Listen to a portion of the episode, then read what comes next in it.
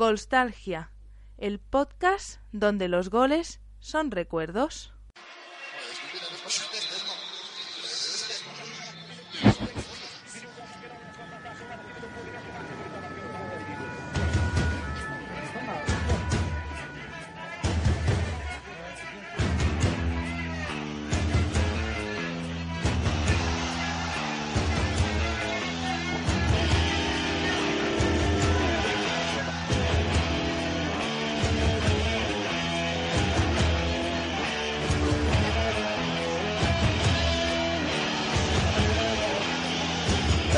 Devenir champion du monde de football.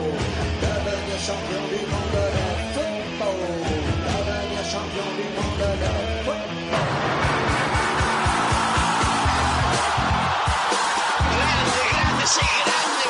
La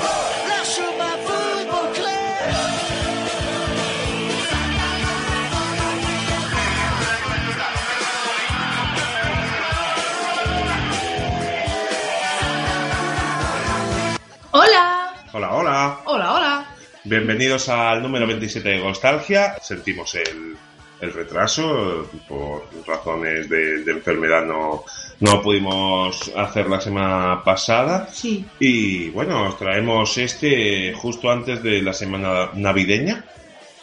Y, ya está aquí la Navidad. Sí.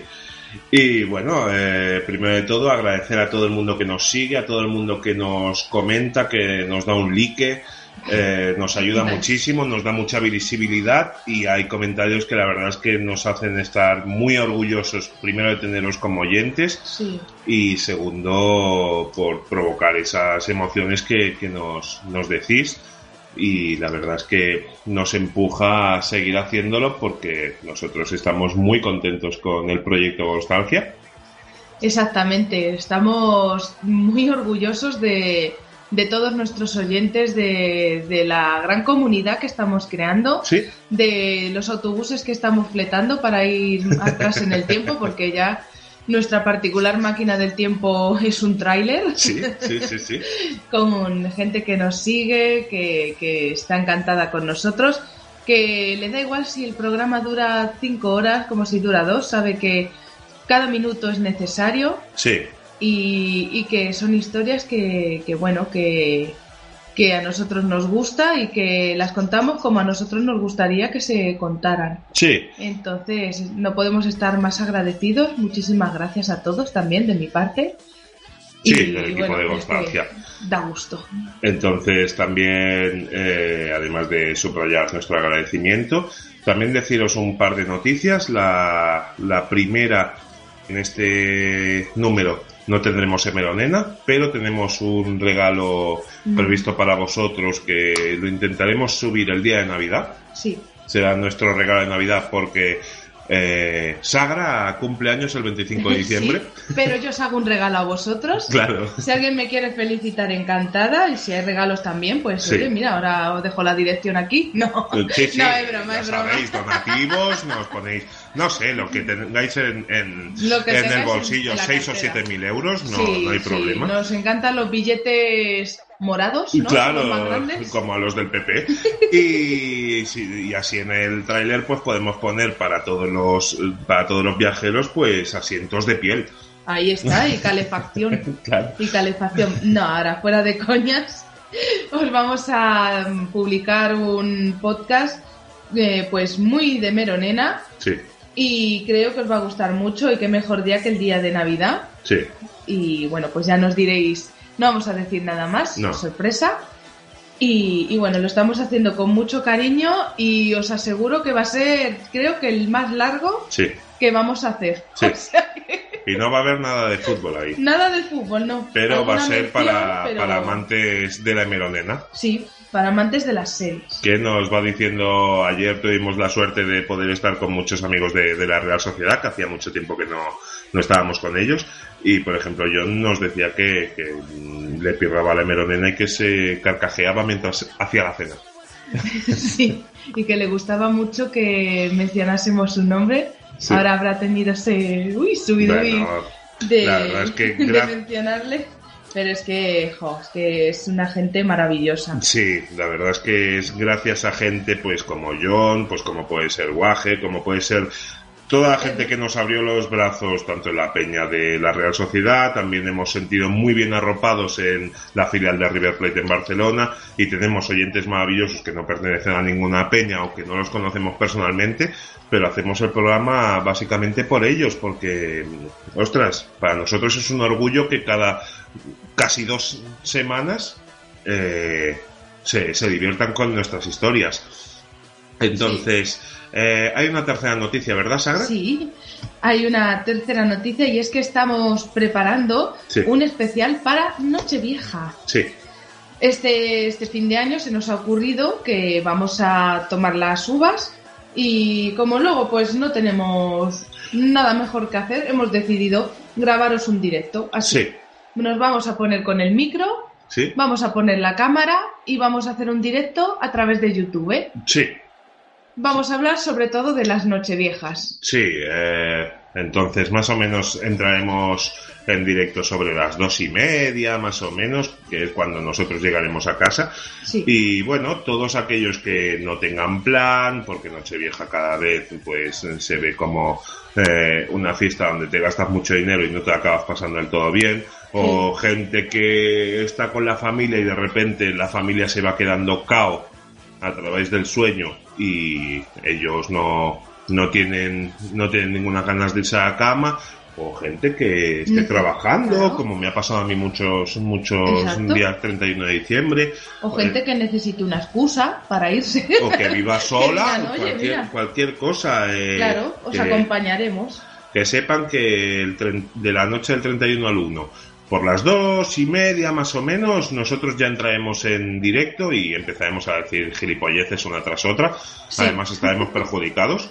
Sí, un poco. Sí. Sí. Pues bueno, ya os iremos indicando a través de las redes sociales Sí. todo lo que va a acontecer el día 31. Pero antes, pues hablar de, de este programa. Eh, en este programa de que ya habéis visto que es sobre el fichaje de Di Stefano, es toda la mierda que hay detrás de este fichaje, porque creemos que es necesario contarla. Y tenemos la maravillosa colaboración de, de una persona que me está enseñando cada día más. La verdad es que le tengo muchísimo, aprecio mucho cariño y se está convirtiendo en una relación de amistad Mm. porque es la luz de la sabiduría que me va guiando a través de este, de este túnel de borreguismo. Oh, Y, y la verdad es que para mí es un placer que, que David esté en el programa. Y con nosotros, por nuestra parte, nada más, ¿verdad, Sagra? nada más. Ah, sí. Vámonos a, Sí, a así la que. máquina. Sí, así que nos vamos con nuestra particular máquina del tiempo a 1953.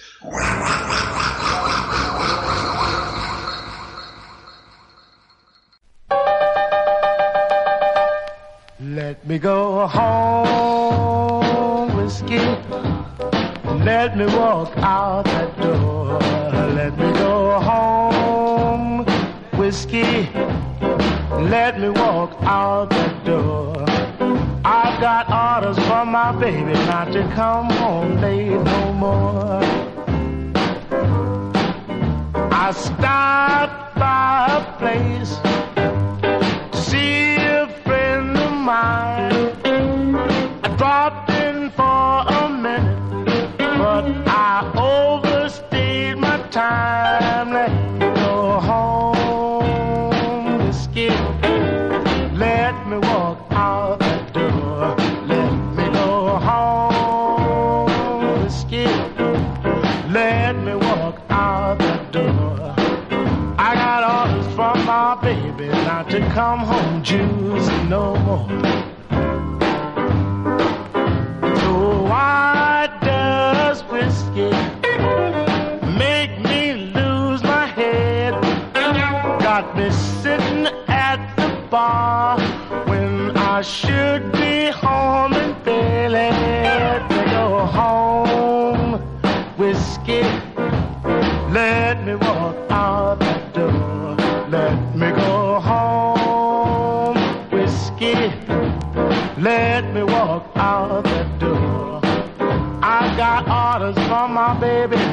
come home drunk no more.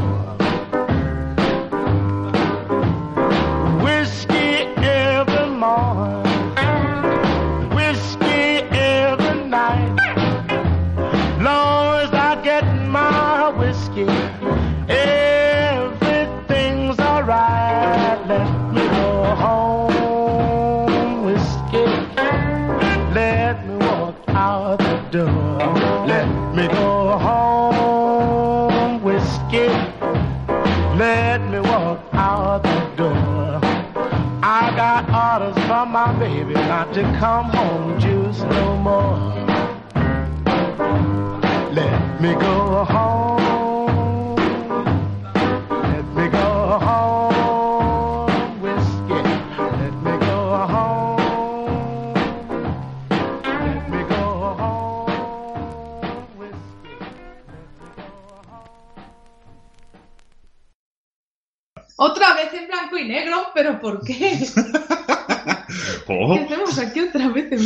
tengo los ojos negros. Oh, yo también. Claro. Nadie es nórdico. Los nórdicos tienen los ojos negros. La verdad es que no es que sea blanco y negro, es que tal y como eh, quien está en el poder ha hecho que España sea un país completamente gris. Pero no Oh. gris de John Travolta. Ya tenemos nodo aquí. Sí, sí.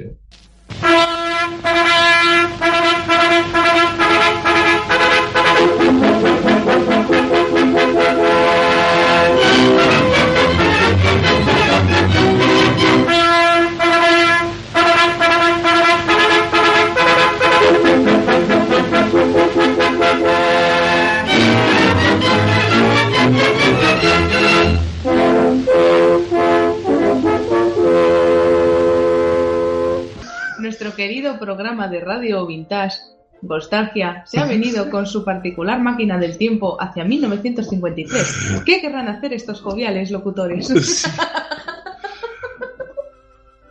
bueno, Aquí va don José con su particular moza. Claro. de nombre Sagra que viene de tierras manchegas, Sagrario. En, en honor a la Virgen que hace. patrona de Toledo. Claro. De la ciudad imperial. Ahí, ahí. Entonces. Qué eh, todo. ¿Y qué es lo que pasó en este año 1953? Pues vamos a comenzar, como siempre, por enero. El 11 de enero, la Unión Soviética rompió las relaciones diplomáticas con Israel Jamás las debió tener.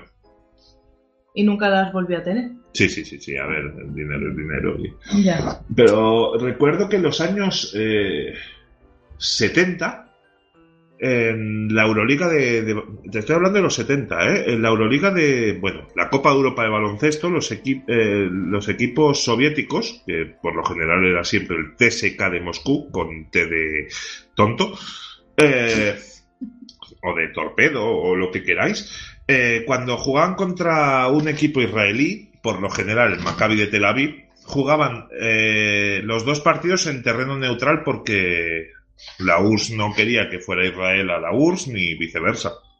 Joder. Qué fuerte. A ver, pensemos siempre quién ha estado detrás del Estado sionista de Israel. Estados. Unidos y su capital. Ya.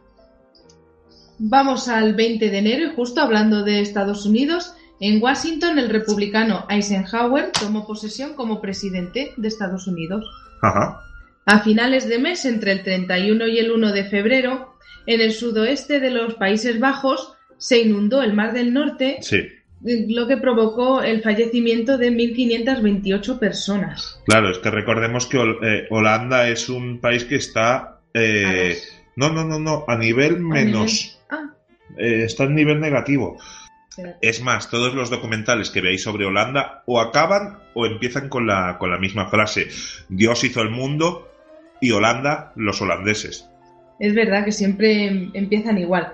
Fíjate si fue grande la inundación del Mar del Norte que también en Reino Unido Sí. murieron 307 Claro. personas y uno- varios centenares en el mar porque, claro, había barcos navegando, Sí. incluyendo 133 personas del ferry Princess Victoria. Joder. Sí, es que a ver, Holanda y, eh, y Reino, Reino Unido, Unido. están sí. a una hora en avión. Yo creía que estaban más lejos. No, no. Y están ahí al lado. bastante cerca. Relativamente cerca. Ya. Nos vamos a febrero, el día 2, Eisenhower anunció el final de la neutralización de Formosa en Taiwán. Sí, eh, que bueno.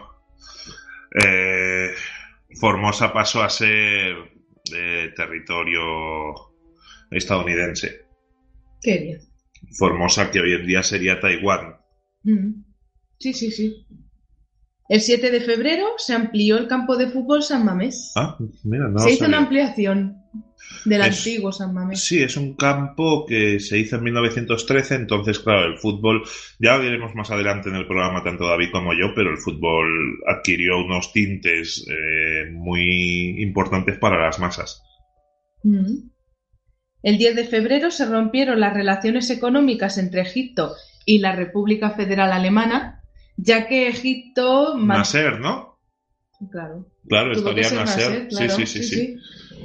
A causa de que establecieron contacto con la RDA, Sí. con la República Democrática Alemana. La buena. No, es que las Stasi nos espiaban. No, ahora no. No, Ahora no nos Ahora espían. somos libres, ¿no? Sí. nos, nos espían por todos lados. El 18 de febrero en Estados Unidos se estrenó The Wanna Devil, que dirás, ¿qué es? Pues fue el primer film Sí. que se hizo en 3D. En el ¿En serio? 53. Para los que no estáis en los estudios centrales del salón de mi casa, que mm, si estuvierais me asustaría, No, porque mi cara ha sido de total estupefacción. Oh. porque, me claro, gusta. 3D. Me, me gusta que te sorprendas con el análisis. Oh, sí, Mike. El 21 de febrero, Francis Crick y James Dewey Watson descubrieron la estructura helicoidal de la molécula del ADN. Ajá. La forma esta que Sí, tiene así. sí, sí, es verdad. Sí, sí, pues se descubrió también en ese mes. Y el, al día siguiente comenzó la vigésimo segunda edición de la Copa América en Perú. Ajá. En el 53, no sé ahora quién ganó, pero bueno, Lo sabrás. vale. Eh, nos vamos a marzo. El 5 de marzo falleció el secretario general del Partido Comunista de la Unión. Soviética, Joseph Stalin, a los, 50 a los 74 años. Sí, eh, tiene muchísimas manchas Stalin. eh, yo soy el primero que, que lo reconoce, pero la mayoría de derechos que, que tenemos hoy en día en Europa son gracias a, a este hombre. Mm. Y bueno, y también ha habido muchos bulos. No, y que gracias a él tú y yo ahora mismo no estamos hablando alemán. Ah, está bien. Esa es la principal Es razón no por la que... no te entendería si hablaras alemán. El 17 de marzo, Estados Unidos comenzó a detonar bombas atómicas, porque esto va a ser un continuo durante este año. Sí, ya dijimos que de 1945, donde lanzaron las dos sobre población totalmente inocente, Sí, pero Estados Unidos son guays, sí. eh, hasta 1995, diría, detonaron una, medi- eh, detonaron una media de dos bombas atómicas por mes. Casi nada. Y vais a ver, en este mes van, van a haber tres, porque mira, primero detonaron la bomba Annie en el Sí. sitio de pruebas de Nevada. Sí. Esta, fíjate, fue televisada para toda la nación. Oh, vamos a ver cómo ¿Ya había explota. televisión en el 53 en Estados Unidos? Ah, Pues sí, había 3D también. Claro, O sea, aquí hasta el 54 diría que no llegó televisión española y habría a lo mejor 200 televisiones en todo el país. Fíjate. Como demasiado. Todo de burgueses. En este mismo mes también se detonaron otras dos bombas, Ajá. el 24 y el 31, que se llamaban Nancy y Ruth, respectivamente. Todo con nombre de mujeres, ¿eh? Sí, ¿Me lo decías sí, tú el otro día? Sí, sí, yo decía, ¿por qué? Es como el nombre de los huracanes, ¿por qué les ponen nombres? No, Pero ahí depende, ponen nombres de hombres y mujeres. Está Mitch, el huracán Sí. Mitch, por poner un ejemplo. y Claro, sí. Bueno, el 19 de marzo se celebraron los Oscars. Ah, ¿y qué? ¿Qué, qué pasó en esos Bien, Oscars? pues tenemos, 19 de marzo, o sea, eh, ahora son en, en febrerus. es verdad, Es verdad, ahora son antes. Pues tenemos a la mejor película, se lo llevó el mayor espectáculo del mundo. Ajá. No tengo ni idea no, de no visto, qué peli es. Luego tenemos a la mejor dirección, se lo llevó John Ford Sí. por El hombre tranquilo. Ah, que sí. yo recuerdo haber visto esta película Sí, en el instituto y a mí tan tranquilo era que a mí me aburría. Yo lo siento, a mí no me gustaba. Bueno, es otra. ¿Tú la has visto? Sí, sí, sí, pero ¿Y qué hace como 15 o 16 años. Sí, que Y- te la puso. No, yo, ¿No? eh, por- me la puso un colega que la tenía, Ah, porque era la época de, vamos, eh, como el DVD aún no estaba, se estaba poniendo de, de moda tener un Sí. DVD en, en casa, eh, diría que el FNAC empezó a reeditar viejas eh, obras maestras en DVD. ah. Muy bien. Y luego tenemos eh, pues el galardón al mejor actor que se lo llevó Gary Cooper por High Noon y a la mejor actriz Shirley Bott por Vuelve, pequeña Shiva. Diría que el año siguiente es el del Ciudadano Kane en el 54, pero no estoy seguro. Seguramente me equivoque. Algún día iremos al Sí, 54, por ¿no? supuesto, el Mundial de Suiza. ¡Oh! Pues fíjate. Nos vamos a abrir. El, uno, el día 1 se disputó la final de la Copa América en Lima. ¿Sí? ¿Y quién ganó? Paraguay. Ah, Paraguay, Paraguay ganó, ganó. por primera vez tras ganar 3 a 2 a Brasil. Ajá. Así que bueno, pues el primer, la primera Copa América para los paraguayos. Ah, no habían ganado antes ninguno. No, es Ah, la primera vez. Muy bien. El 15 de abril, en Buenos Aires, opositores al gobierno de, eh, de Juan Domingo Perón hacen estallar varias bombas en una manifestación de peronistas que dejó 90 heridos y 5 muertos. Se le llamará desde entonces el atentado en Plaza de Mayo. Sí, eh, otro hombre con muchas sombras, algunas luces, pero... Sí, Estamos en un mundo gris y todo lleno de sombras. sí. Bien, y en este mes Estados Unidos detonó otras dos bombas. Mira, en este caso una se llama Simón y la otra Badger. Ajá. No la medicina, ¿eh? Ya, ya, ya. No te equivoques. Nos vamos a mayo, el 9 de mayo en Nepal, los escaladores Tenzin Norgay y Edmund Percival, Sí. Hillary. Ah, y Edmund Hil- eh, Hillary. Sí, sí, sí, sí, ese sí que lo conozco. Ah, Hillary. vale.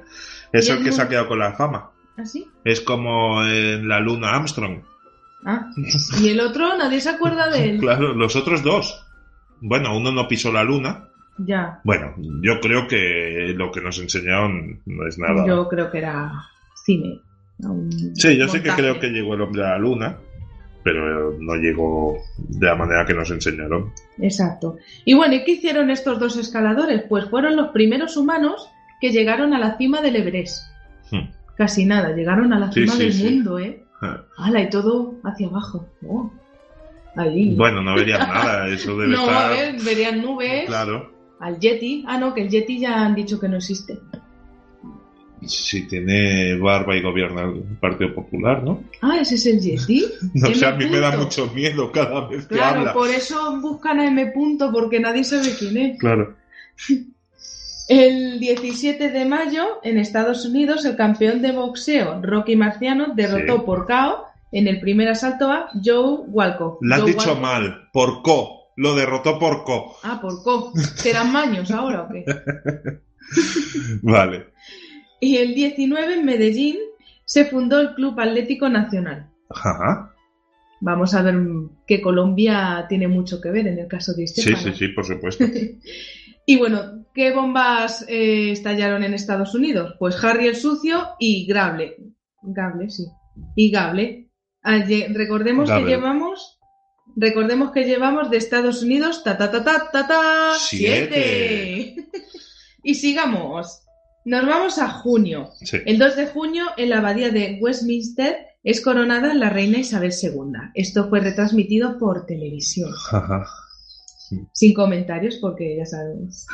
Sí, estamos muy monárquicos Sí, nos encanta la monarquía. El 15 de mayo, en La Habana, Celia Cruz y Sonora Matancera grabaron el Bembé, Ajá. por el que recibieron el disco de oro en 1957. Lo recibieron cuatro años después. Sí, Ah. se lo pensaron. Joder. Dijeron, llevaron unos años diciendo, se lo damos, A ver, no. los cubanos son tranquilos. Claro, Ven, ahora no me va bien. Me está estresando, ¿no? Tranquilo. Claro. Nos vamos a julio. El 23 de julio en Egipto se proclamó la República tras Sí. la abdicación del rey Farouk. Sí, sí, sí, sí, sí, sí, sí. Bueno, buenos tiempos para Egipto, la verdad.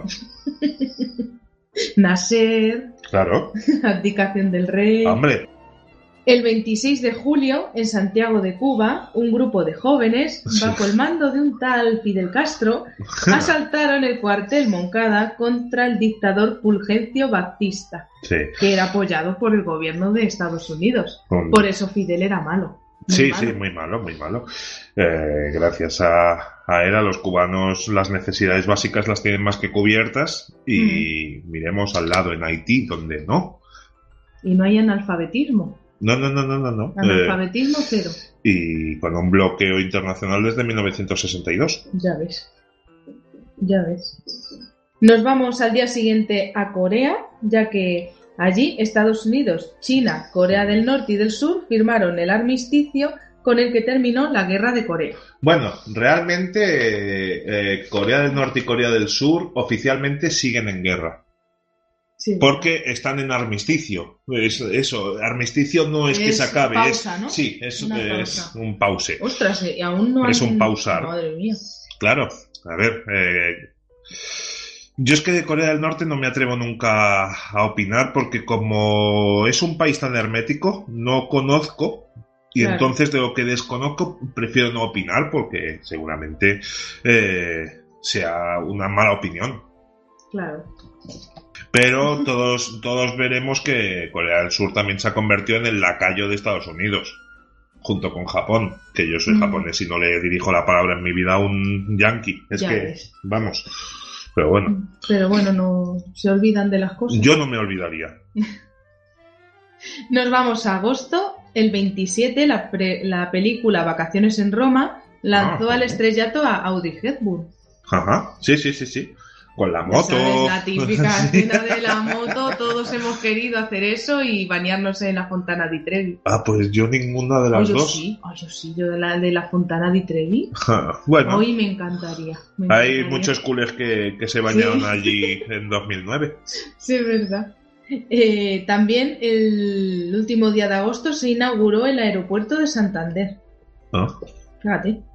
Y bueno, pues hemos hablado de que Estados Unidos detonó bombas. Pues Sí. ahora vamos con la URSS. Sí, sí, sí. También en el sitio de pruebas de, lo voy a decir como más o menos se pueda entender, Semipalantinsk en Kazajistán, eh, pues se detonó la bomba de hidrógeno Useli- Usilenaya, que la CIA la bautizó Joe 5, porque dijeron este nombre, uff, qué complicado. Así que vamos, URSS 1, Estados Unidos 7. Bueno, realmente. mm, sí, he criticado a Estados Unidos por las bombas atómicas. Claro. Mi obligación moral es criticar Claro, también es a que la no URSS. debería haber bombas atómicas. Nos vamos a septiembre. El día 3 de septiembre, en la Unión Soviética, Nikita Khrushchev, ¿lo he Khrushchev, hecho sí. bien? Es nombrado nuevo secretario Sí. del Partido Comunista. Sí. Y en este mismo mes se detonaron tres bombas por la URSS que se llamaron Joe 6, 7 y 8. Ole, esa originalidad. Así que bueno, hemos terminado con las bombas y el balance es Estados Unidos ta ta ta ta ta ta Siete, y la URSS ta ta ta ta ta ta. cuatro. Muy bien. Nos vamos a octubre, el día 12, en Suecia, Winston, Winston Churchill recibe el Premio Nobel de Literatura. Hostia, si ese tío. Pero, a hijo ver. de puta, de verdad. ¿Quién elige los premios de literatura de los Eh, Nobel? gracias Porque a- también lo tiene Botila. La gran influencia de Churchill en la, en la política internacional Sí. permitió que un hombre con bigote asesino estuviera en España hasta 1975, Mm, que, que fue su muerte. Qué bien. Sí, sí. Nos vamos al día 17 y en México se modificó el artículo 34 de su constitución para permitir que las mujeres pudieran votar. Muy bien. En- Hay en sitios donde se modifican para Sí. mejorar. Y hay países donde no se podía votar. Mm, Exacto. Mm. En el 53, sí. Bueno, hay sitios, aún hoy en Aún hay día, sitios, verdad. demasiado cercanos donde no te permiten votar.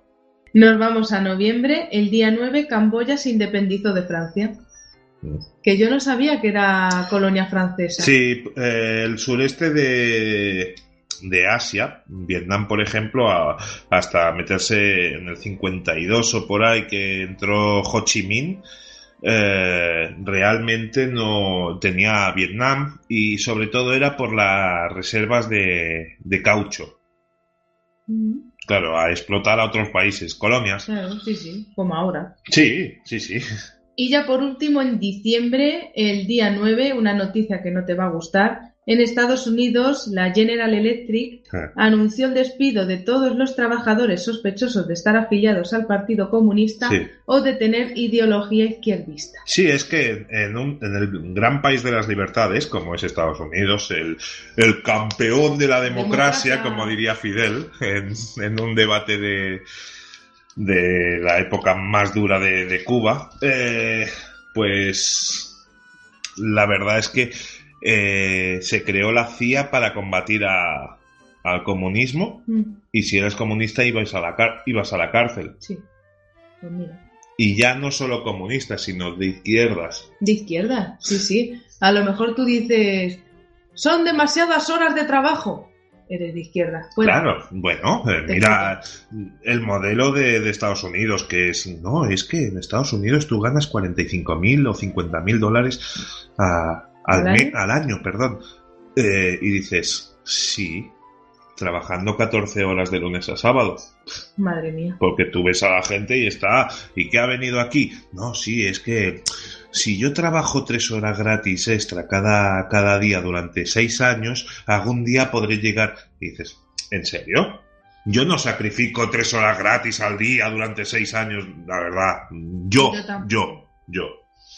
Hubo gente que murió y luchó porque se hicieran ocho horas Claro. de trabajo al día. Ahí está, es que simplemente eh, sabe protestar por respeto a esa gente y es lo que yo te comento muchas veces, es que muchas veces has de decir, no, por ahí no paso. Ya, totalmente. Pues bueno, pues ya hemos acabado nuestro repaso por este año. Bueno, pues yo te dejo que... Yo me quedo. Ah, ¿te quedas? Me quedo. ¿No te vas al mercado? No, porque esto me interesa. Ah, vale, vale, vale. Claro, un asunto tan polémico. Vale, Sí, sí. pues vamos a encontrarnos con David que nos está esperando. Míralo, está ahí en Canaletas, Ah, mira. Qué majo, ha venido hasta bebiendo. aquí, ¿eh? El agua sale gris. El agua sale gris también. Qué rica tiene que estar. Pero no bueno. bebas más, David. Él con, con su inteligencia nos traerá ese haz de luz que necesitamos. Oh, qué. Así que, que nada, vamos para la parte principal.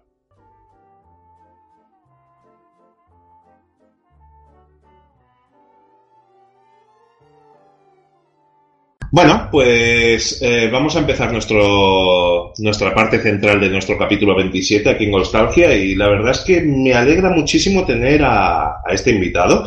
Ya le había hecho eh, ojitos alguna vez, lo que por, por disposición había sido imposible. También eh, es cierto que ganó él el sorteo que hicimos en el capítulo anterior. Y bueno, eh, para los que no lo conozcáis, le podéis encontrar en Twitter con arroba crónicas culés, donde hace un repaso bastante eh, bueno de la historia de- del Barça, con pequeños detalles, que la verdad es que a mí me encantan porque son muchas veces bizarradas, e incluso hace la clasificación histórica del mejor once inicial del Barça.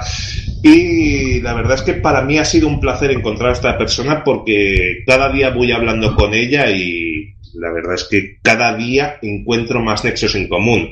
Así que el fútbol nos ha unido, como Constancia nos ha unido. Entonces, eh, tengo el placer de presentar y que se suba nuestra particular máquina del tiempo a David da Costa. ¿Qué tal, David? Hola, muy buenos días, buenas tardes, buenas noches. Aquí estamos. Muchas gracias por tu presentación. También es un placer para mí estar con vosotros. Y es un placer sobre todo estar en Nostalgia. Tenía muchas ganas de, de- de- de participar. Y espero que no sea la última vez. No, ya sabes que tú tienes siempre que quieras abierta nuestra particular máquina del tiempo. Además, eh, David es un flan, como, como le gusta llamar a Sagra. Y, Eh, yo encantado de que estés aquí y sabes que, siempre que quieras puedes estar y más en, temas históricos donde eres ducho en, la historia del fútbol. Pero, pero bueno, eh, hemos estado preparando este programa, eh, sale un poco más tarde y, y ya hemos dicho la presentación por, por motivos que no podemos controlar. Y bueno, vamos a hablar de, unos de los casos más convulsos en la historia del fútbol. Un caso que sin ningún tipo de dudas cambió la historia del fútbol español y europeo. Y es que es un caso en el que hubo de todo. Y si es cierto que han pasado más de 60 años de aquello, también es verdad que la mayoría de aficionados no tienen presente qué es lo que pasó, ¿verdad, David? No, bueno, no se puede tener presente porque siempre existieron dos relatos muy diferenciados.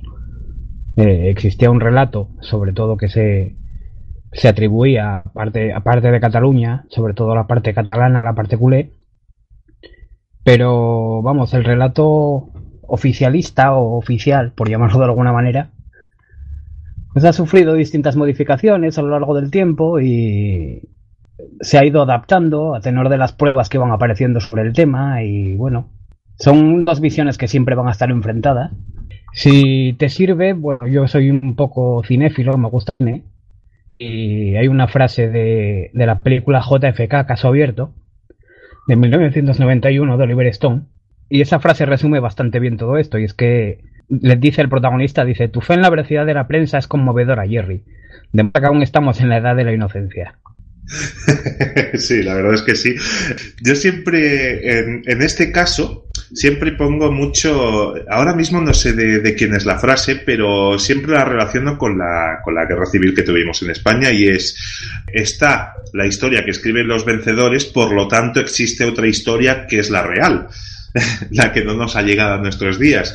Pero en, en este caso, la verdad es que me imagino que, tendremos algo de polémica. Eh, nos hubiese gustado contar con, con alguien de, del bando contrario, pero no, no ha podido ser a pesar de tus esfuerzos, David. Y bueno, estamos dos personas que los colores por los que aficionamos son los mismos, pero vamos a tratar esta, esta historia sin faltar a la verdad y siendo lo más ecuánimes posibles en una historia donde no se puede ser objetivo del todo. Bueno, yo, a ver, dentro de, de que es imposible ser objetivo, yo me considero sujeto y por lo tanto subjetivo. Pero dentro de eso yo he intentado, bueno, pues reunir información de las distintas presiones, de las distintas, de los distintos relatos que nos ofrecían. Bueno, tuvimos la oportunidad de contactar con Sabel García Luque, que escribió el libro El caso de Estefano, Así que en contrapartida a eso intenté también contactar con algunos autores de libros sobre, sobre la vida de Di Stefano en el Real Madrid, pero vamos, nos fue completamente imposible. Ninguno sí. quiso atender, ninguno quiso atender nuestro ruego. Sí, la verdad es que desde Golstalgia todo nuestro agradecimiento a Xavi García Luque por, por habernos atendido. La verdad es que fue muy amable en, en la, las preguntas que, que, le hicimos, tanto, tanto David como yo. Y bueno, para el que no lo sepa y no haya leído el título, estamos hablando del caso de Estefano. Eh, un jugador que cuando yo empecé a seguir el fútbol, eh, sería finales de... Yo el primer partido que recuerdo haber seguido con conciencia en fútbol fue en 1990 y a partir de ahí empecé a leer todo lo que había, lo que caía sobre mis manos eh, sobre el deporte rey.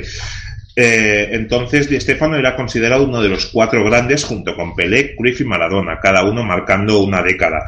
Ellos cuatro formaban el más selecto grupo de, de jugadores y ahora pues se podrían añadir pasados 27 años desde, desde 1990 un par más. Pero que conste que por encima de todo, desde Nostalgia no se pretende ensuciar el nombre de Alfredo Di Stefano y que vamos a ser lo más objetivo posibles, ya como bien has dicho David, es casi imposible porque somos sujetos. Y vamos a explicar el, un fichaje donde las piezas que se movían en el tablero de ajedrez no, no fueron neutrales. No, no, para nada. Eh, en el mismo momento que se pretende el fichaje de, de, Di Stefano por parte del Fútbol Club Barcelona, eh, empiezan a aparecer movimientos desde la parte contraria, que era el Real Madrid, para hacerse con sus servicios. Entonces eh, se, se, se, vio una situación que enfrentó a ambos clubes, ambos clubes que no olvidemos que tampoco eran de máxima rivalidad en aquellos momentos. Toda la razón. Eh, es más, en este monográfico sobre Di Stefano vamos a ir explicando un poquito eh, paso a paso. Ya sabéis que nos gusta en, en no ir al grano, sino eh, ir poco a poco destilando todo hasta llegar al momento culmen. Pero en este monográfico vamos a ser críticos con todas las partes implicadas, excepto una para mí, que, que es el jugador. Eh, tú me comentabas ayer en conversación privada, David, que no, no estabas del todo de acuerdo conmigo. No, yo ahí discrepo bastante. Yo, el jugador, bueno, tiene su parte de culpa en todo el proceso. Es un, bueno, ya lo comentaré más adelante, pero me parecía un jugador un poco díscolo, un poco lo que solemos llamar en España pesetero. El típico jugador que se movía más por su propio interés que por el interés de cualquier club, por mucho amor que él declarase que sentía hacia esos clubes. Sí, eh, en eso puedo estar de acuerdo, pero yo mm, ya te digo que lo hablaremos más adelante, pero yo no, yo no le echaría nada de culpa, en este caso al menos, a Alfredo Di Stéfano. Pero bueno, para ello vamos a ir explicando con toda clase de detalles, algunos de ellos muy escabrosos, la verdad, cómo Alfredo Di Stéfano llega a jugar con el Real Madrid cuando en agosto eh, dice a El Mundo Deportivo que ha venido a España para jugar con el Barcelona. Pero bueno, para ponernos un poquito en antecedentes, eh, Alfredo Di Stéfano nació en Buenos Aires el 4 de julio de 1926, concretamente en el barrio de Barracas, un barrio de clase trabajadora con gran influencia de migrantes españoles, sobre todo cántabros y gallegos, eh, genoveses y judíos sefarditas, que es, eh, recordemos que España para los judíos que vivían aquí era sefarat. Eh, los Di Stéfano se habían instalado en Argentina debido a que el abuelo, Michele Di Stéfano, había buscado un futuro mejor emigrando desde Capri a principios del siglo XX. Entonces, entre 1940 y 1943, Di juega con- junto con su hermano Tulio en el Club Social Deportivo Unión Progresista, hasta que lo va a buscar River Plate para incorporarlo en 1944 a las categorías inferiores del Club Millonario donde debuta con el primer equipo el 15 de julio de 1945 frente a Huracán, perdiendo River Plate por un gol a dos. Entonces, al año siguiente se va a- cedido a, a Huracán, al Globito, y tras jugar muy bien vuelve a River en 1947 y allí explota. Gana el campeonato de, Argentina y eh, se convierte en el máximo goleador del campeonato con 27 goles en 30 partidos. También forma parte del plantel argentino que conquista el sudamericano de 1947. Recordemos que la Copa América antes se llamaba el sudamericano, que se celebró en Guayaquil, en Ecuador, donde marcó seis goles en seis partidos. Y también se le ha de añadir eh, la consecución de la Copa Aldao, Copa de lo que nos hablaron Matu y, Marcelo en el capítulo anterior que hicimos sobre Menotti, que era una competición internacional entre los clube- clubes de, Argentina y Uruguay. Ya pintaba muy bien este Alfredo y Estefano, David. Era un jugador total. Era un jugador que atacaba, marcaba, era un, era un centrocampista, era un todocampista, defendía, recuperaba, luchaba, lo, lo hacía todo y lo hacía todo bien. Sí, realmente es eh, uno de... Yo siempre he mantenido muchas conversaciones, incluso con, con gente que me llevaba 40, 50 años de, de edad y cuando me han preguntado cuál es el mejor jugador que tú has visto y yo he dicho eh, Maradona o ahora mismo si me tuvieran que preguntar diría Messi sin ninguna duda. Ellos siempre, la respuesta de ellos era, eso es porque no viste jugar a Di Stéfano. Cosa que, que habla muchísimo de la magnitud de, de la saeta rubia. El equipo que tuviese a Di Stefano era un equipo que seguramente iba a salir campeón. Era el típico jugador que cambiaba todo en los equipos a su paso, porque ya no es que tuvieran que jugar para él, sino que él jugaba para todo el equipo y él en muchos casos llegaba a ser todo el equipo. Tenía un peso fundamental y además eh, era de los jugadores eh, que más mandaba sobre el terreno de juego y tenía una ascendencia increíble sobre el resto de los jugadores. Eh, de eso ya comentaremos alguna cosita más, más adelante, pero Di Stefano era un jugador que cuando estaba en el campo solía insultar a sus compañeros para que rindiesen más. Lo hemos, lo hemos hablado alguna vez, era este, este jugador que, que ya no existe en el fútbol moderno, estos jugadores que controlaban todo, controlaban hasta el cronómetro, como ocurría Sí. con la famosa anécdota de Cruyff. Sí, Cruyff con Valdano. pues ese, ese- ese tipo de jugadores que controlaban, dominaban absolutamente todo dentro del campo, incluso Sí. fuera de él en los vestuarios. Sí, sí, por supuesto, porque incluso eh, he visto alguna anécdota donde es él el que negocia directamente con Bernabéu las primas que ha de recibir el equipo y no el, el entrenador, en este caso, como era común en esa época. Pero sí, sí, un jugador que trasciende mucho más allá del terreno de juego. Eh, llegamos en nuestra historia en noviembre de 1948. Es una fecha muy lejana aún para, para la historia principal de nuestro fichaje, pero es muy clave, David, porque eh, los jugadores argentinos, encabezados por las grandes estrellas como eran Fernando Bello, que era el portero independiente, Oscar Basso, que era el capitán de San Lorenzo, o Adolfo Pedernera, que era el celebérrimo cerebro de, de la máquina de River y por entonces jugaba en Huracán, reclamaban mejores sueldos para futbolistas debido sobre todo a la diferencia de dinero que ganaban ellos respecto a los clubs. También reclamaban la libertad contractual una vez acabado el contrato y ya que esto no era así y además la AFA, la Asociación de Fútbol Argentino, no permitía a los jugadores tener un sindicato propio. Eso reivindica, todas estas quejas reivindican en la primera huelga de jugadores argentinos que hubo en toda la historia. Así es, fue, se, se dio la situación que bueno, el, el general Perón le- les impuso una, un tope salarial, creo que eran 1.500 pesos o una cifra similar. Sí, sí, sí, estás, estás correcto, es correcto, 1.500 pesos al mes. Eso es. Y entonces, bueno, pues era una, una suma que resultaba inaceptable para estrellas del fútbol de aquel nivel y provocó un éxodo en Argentina tremendo. Sí, yo he estado mirando un poquito los, los salarios que percibía un obrero eh, medio en Argentina en 1948 y el salario medio rondaba los 107, 110 pesos al mes. Por lo tanto, un futbolista, eh, los futbolistas estaban quejando de que solo cobraban por 15 lo que cobraba un, un obrero medio. Eh, pero lo- los clubes argentinos, según los futbolistas, se estaban enriqueciendo porque eh, la gran base de, un equipo para mí son los jugadores y los aficionados y tenían unas condiciones lamentables eh, en muchos aspectos porque el tope máximo era de 1500 pero claro eso no indicaba que un jugador de primera división pudiese cobrar 60 pesos por poner un ejemplo Exactamente. Además, se daba la circunstancia que en, en- en aquellos años el fútbol argentino era, era un fútbol muy fuerte, era un fútbol de referencia.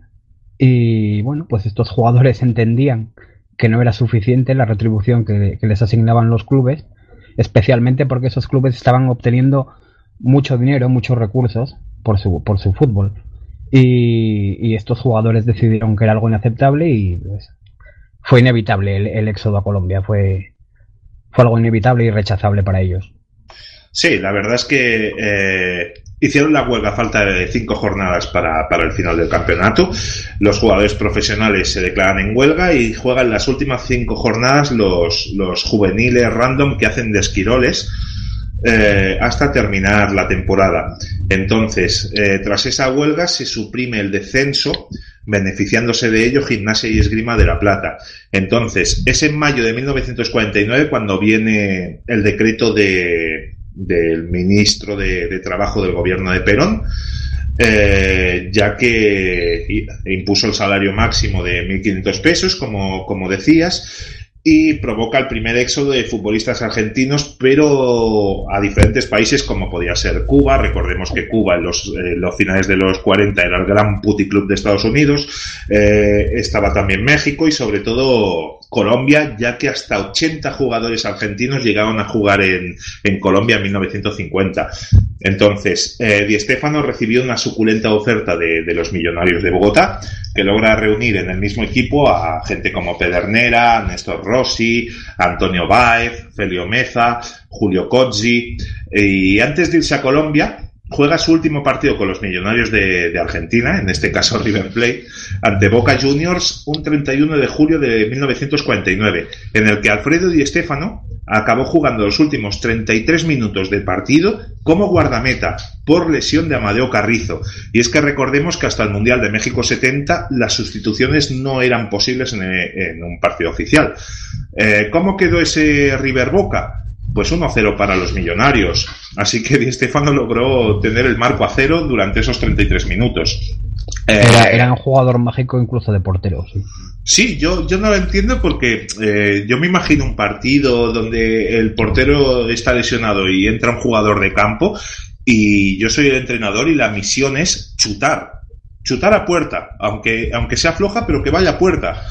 Pero realmente en 33 minutos Boca Juniors no pudo perforar el, arco de River. No, era, era, bueno, es que era lo que te comentaba, era otro tipo de jugador. Hoy día en el mundo del fútbol, aparte de en lo que se ha convertido, es, lo que hablábamos por privado alguna vez, ¿no? Es un, es un negocio más que un deporte.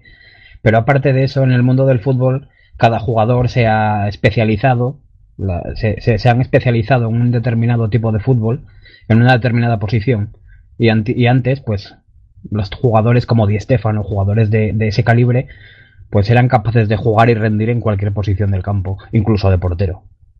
Sí, completamente cierto, porque eh, es más, Di Stefano acabó su carrera en el español jugando en una posición que era totalmente nueva para él, como era centrocampista.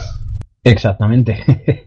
Sí, Es que era un, era un fútbol mucho más ofensivo y Sí. bueno, el- el- digamos que el- lo que es el medio centro, que desde los años 70, 80 viene dominando lo que es el, el- el fútbol a nivel internacional, pues en aquella época lo que primaban eran los ataques. Entonces cualquier jugador que, que- que fuese una estrella, que pretendiese ser una estrella, quería jugar de- de delantero.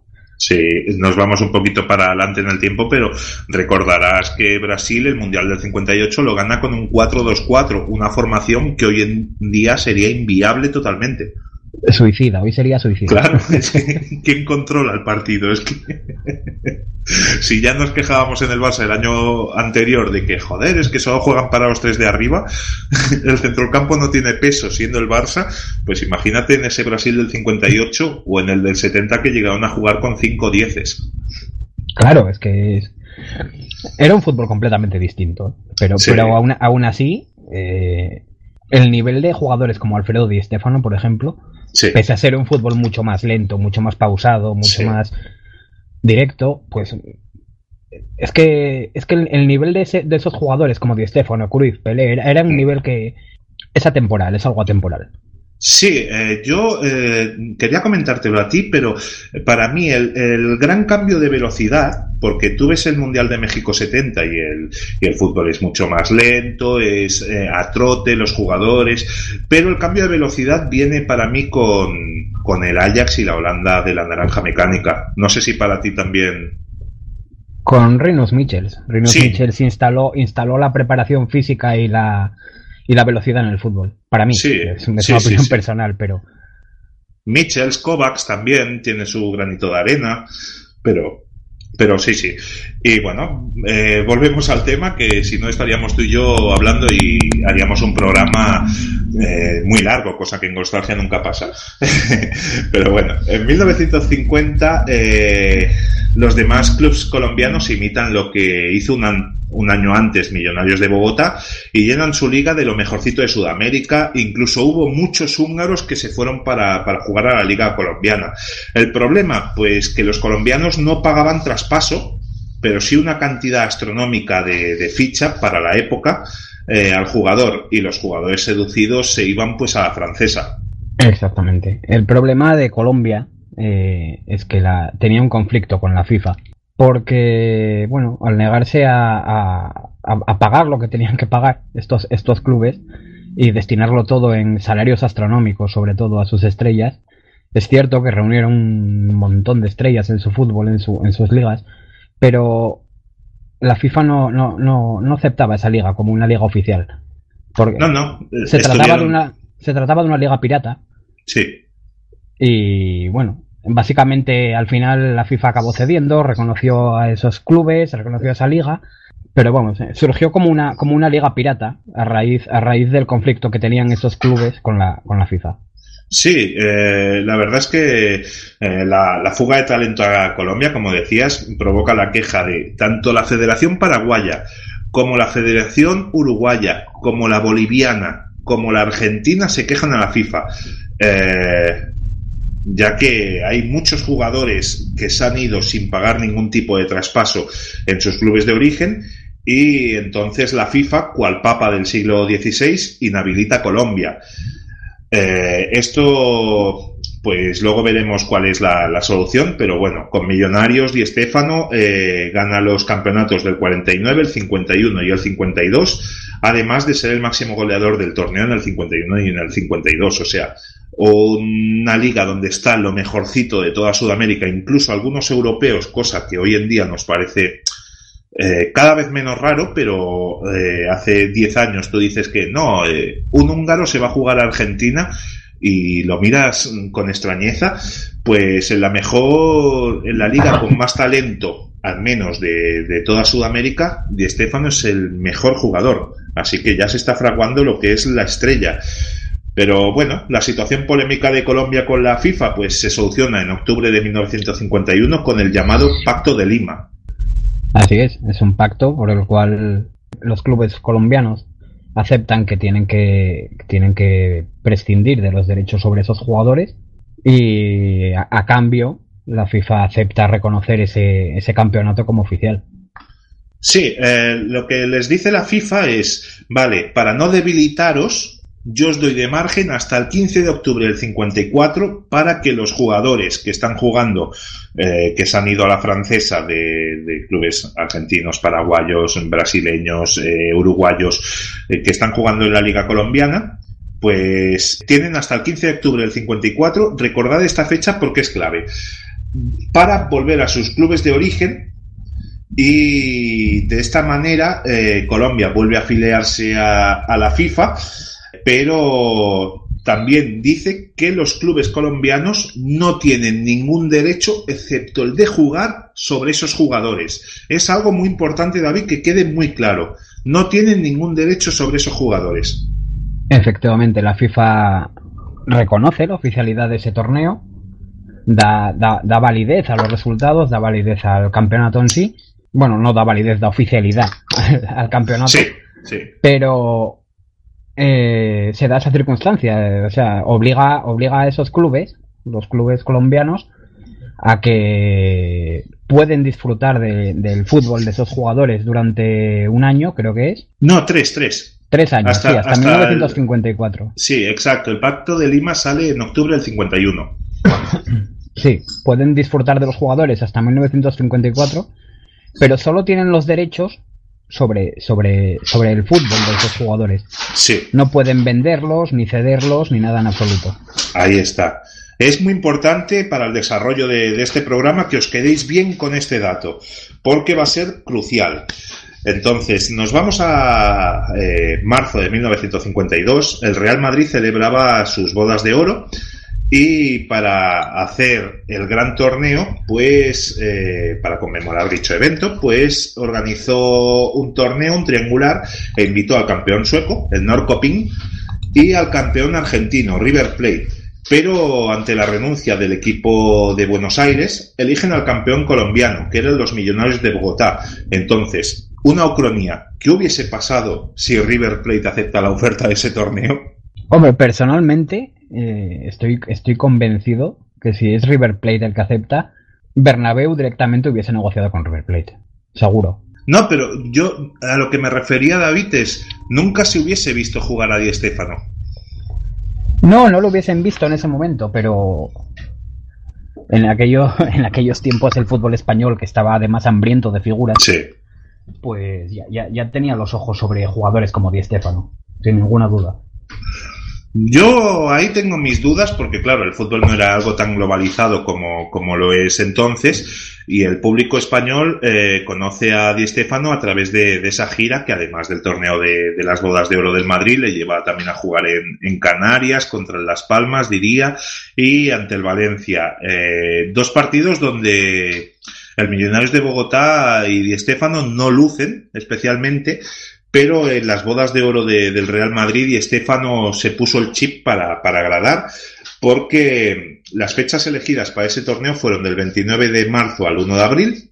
Entonces, los colombianos con un gran Di Stéfano empatan ante los suecos a dos y al día siguiente gana el Real Madrid ante 70.000 personas en el en Chamartín, aún no se llamaba Santiago Bernabéu, eso pasó, diría que el 4 de enero del 55, pero hasta, hasta entonces se llamaba el estadio de Chamartín, y marcó Alfredo Di Stéfano tres goles en esos dos partidos. Entonces todos se quedaron estupefactos al ver a ese argentino. Es más, he mirado diferentes titulares de la, de la época y decían esto el 1 de abril de- del 52. Eh, decían cosas como que Millonarios era el mejor equipo del mundo y una crónica un poco más extensa decía el Ballet Azul, que era la delantera, el sobrenombre por el que se conocía la delantera de- del equipo colombiano, ba- bailó a su antojo. Un jugador de excepción, hombre de calidad genial que lleva la línea, se mueve incansable, abre brecha, perforando la defensa rival con el cuerpo y al propio tiempo protege la pelota y tras su dribbling seco y rotundo coloca la pelota donde y como quiere. Me he referido, por supuesto, a Di Stéfano, el delantero centro y verdadero crack del conjunto colombiano. Eh, menuda crónica de presentación para que cualquier club grande español te fiche. Sí, no, y, y- y han dicho incluso más.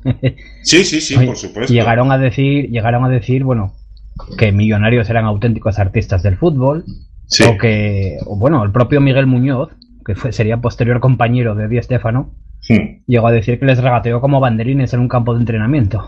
Cierto, es verdad, es verdad las palabras de, de Miguel Muñoz, que, que claro, es que ya tenía todos los avales para que Bernabéu fijase su, su mirada en él. Es más, eh, ahí es cuando el, el dirigente blanco eh, consigue, bueno, consigue, se fija en, en Di Stéfano y quiere ficharle, pero también se fija en él el director deportivo de- del Barça. ¿Quién ocupaba esa función entonces, David? si no me equivoco, era Samitier.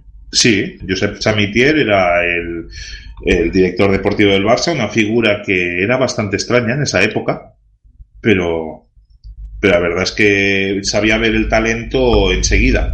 Hombre, Samitier había sido en su momento otro de esos semidioses del fútbol.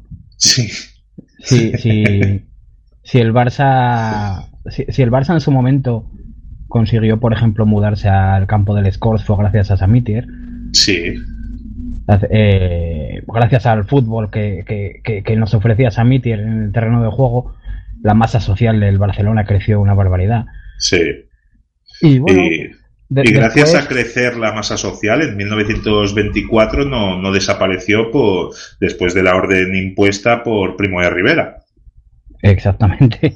Claro, No, y además, además Samitier era un tipo, bueno, era un tipo muy peculiar, tenía sus filias y sus fobias. sí. Era un tipo bastante personal, bastante enrarecido para, para lo que sería la sociedad catalana de la época. Sí, cierto. Y bueno, con sus más y con sus menos y con las amistades que tenía por el, por las altas esferas, Sí. Pues conseguía moverse también por muchos entresijos del fútbol. Dejémoslo ahí en amistades en las altas esferas, ¿eh? Mejor. Pero sí, junto con Zamora quizá es eh, las grandes estrellas del fútbol español en, los años 20, eh, también jugadores de- del Athletic Club de Bilbao. Eh, el fútbol hasta la llegada de Di la verdad es que estaba muy repartido, pero eso lo diremos a continuación. Pero, pero bueno, la verdad es que después de, esta gira nos vamos al verano de 1952, donde el Real Madrid coincidiría en la pequeña Copa del Mundo de Clubs. Era un torneo amistoso, eh, disputado en Caracas, se disputó de 1952 a 1957 y era muy prestigioso entonces ante la falta de otras competencias internacionales. A diferencia de su homónimo, exceptuando la palabra pequeña, que hoy en día, excepto en Sudamérica, no tiene ninguna repercusión, eh, la pequeña Copa del Mundo de Clubs, la verdad es que era un torneo muy importante. Era, era importantísimo, evidentemente. Hay que tener en cuenta que no existían las grandes competiciones que hoy conocemos, o por lo menos no como existen hoy día. Pero sí, bueno, reunía, eh, además reunía equipos muy importantes. Reunía, por ejemplo, el Millonarios de Colombia, que, del que ya hemos hablado.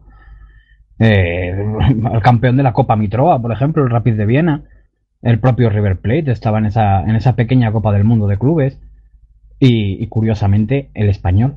Sí, eh, yo realmente, eh, porque por ejemplo, el Rapid de Viena era el campeón de, eh, no sé si era el Rapid o el Austria de Viena, ahora mismo no, eh, diría que era el Austria, que iba como campeón de la Copa Mitropa, eh, es como tú bien decías, el River como campeón argentino, el Millonarios de Bogotá como campeón colombiano, y el español realmente no he podido encontrar por qué fue.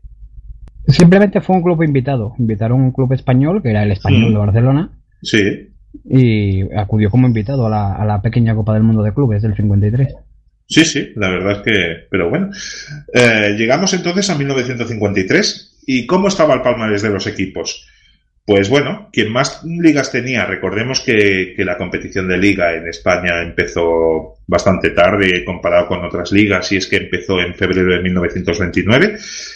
Entonces, quien más ligas tenía era el Barça, que tenía seis conquistadas en el 29, en el 45, en el 48, 49, 52 y 53. Le seguía el Athletic Club de Bilbao con cinco ligas conquistadas en el 30, 31, 34, 36 y 43.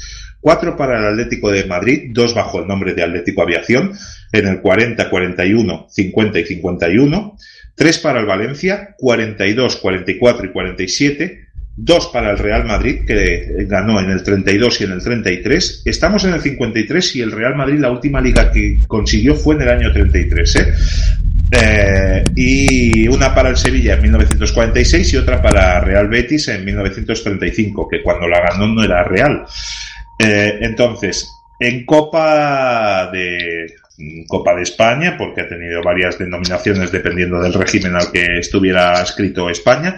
El liderato era para el Athletic Club de Bilbao, que ha sido hasta hace muy pocos años el rey de copas, que tenía 17, seguido de Barça con 12, Real Madrid con 9, 4 para Real Unión de Irún, 3 para el Sevilla, 2 para el Valencia y el Español, y una para Real Sociedad y Arenas de Guecho.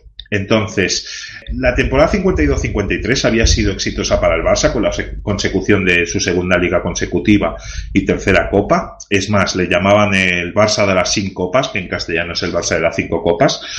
Y al Real Madrid se hacía mofa de ellos llamándole el Madrid de las sin copas, pero eh, sin eh, eh, S y M, para, para acentuar la diferencia entre uno y otro. Exactamente. El Madrid era un equipo, bueno, era un equipo que ni siquiera era el mejor equipo de Madrid en, ese, en esos momentos. Para Eh, nada. De, de hecho, es que ni siquiera existía la rivalidad que hoy conocemos, Barça-Madrid. No, no, no. Los- Las rivalidades máximas del fútbol español en aquellos momentos eran, pues, entre equipos vascos bueno, y, equipos catalanes, sobre todo, y, eh, bueno, alguna incidencia de- del Valencia, por ejemplo, Sí. o incluso del Sevilla, pero, pero, pero lo que hoy conocemos como Real Madrid por aquel, por aquellos momentos, por aquel entonces, no, era, era un equipo, sí, era un equipo, además un equipo potente del fútbol español, pero, Sí. pero no, no, no al nivel de Barcelona o Athletic de Bilbao o Valencia. No, para nada. La verdad es que eh, Barça y Real Madrid solo habían tenido dos conatos de diferencia, que un día hablaremos de, en algún programa hablaremos de el por qué Real Madrid y Barça están enfrentados y este caso es uno de los de los puntos fuertes, pero realmente en 1915 en unas semifinales de Copa tuvieron un enfrentamiento bastante grande, pero no fue entre los clubes sino entre los jugadores y luego todos recordamos el 11-1 de 1943 que tiene una larga historia detrás, no solo en el marcador. Pero no eran, no eran clubes rivales. Es más, eh, Bernabéu después de ese 11-1 intentó apaciguar un poco los ánimos con esa Copa de la Amistad.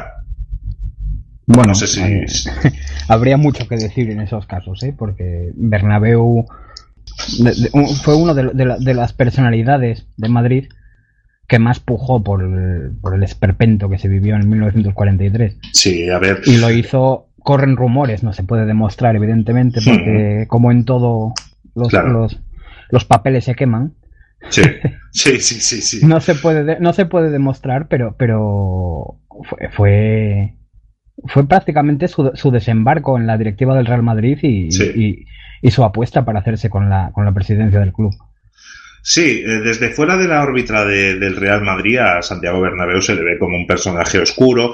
Tenemos que mirar la fecha 1943 eh, con eh, todos los franquistas pues alzados hasta el máximo y con una animadversión eh, ahora mucha gente quizá me, me llamará que victimista y tal pero la animadversión sobre todo hacia eh, Euskadi y Cataluña era muy grande. Lo ha sido a después pues imagínate en 1943 entonces ese 11-1 fue algo que ha ido pasando de generación en generación y ya te digo, un día, un día lo explicaremos, David, eh, a fondo. Pero, pero bueno, como decíamos, era eh, la, tercera temporada de Fernando Dauzi, que era el cuñado de Kubala, en el banquillo culé.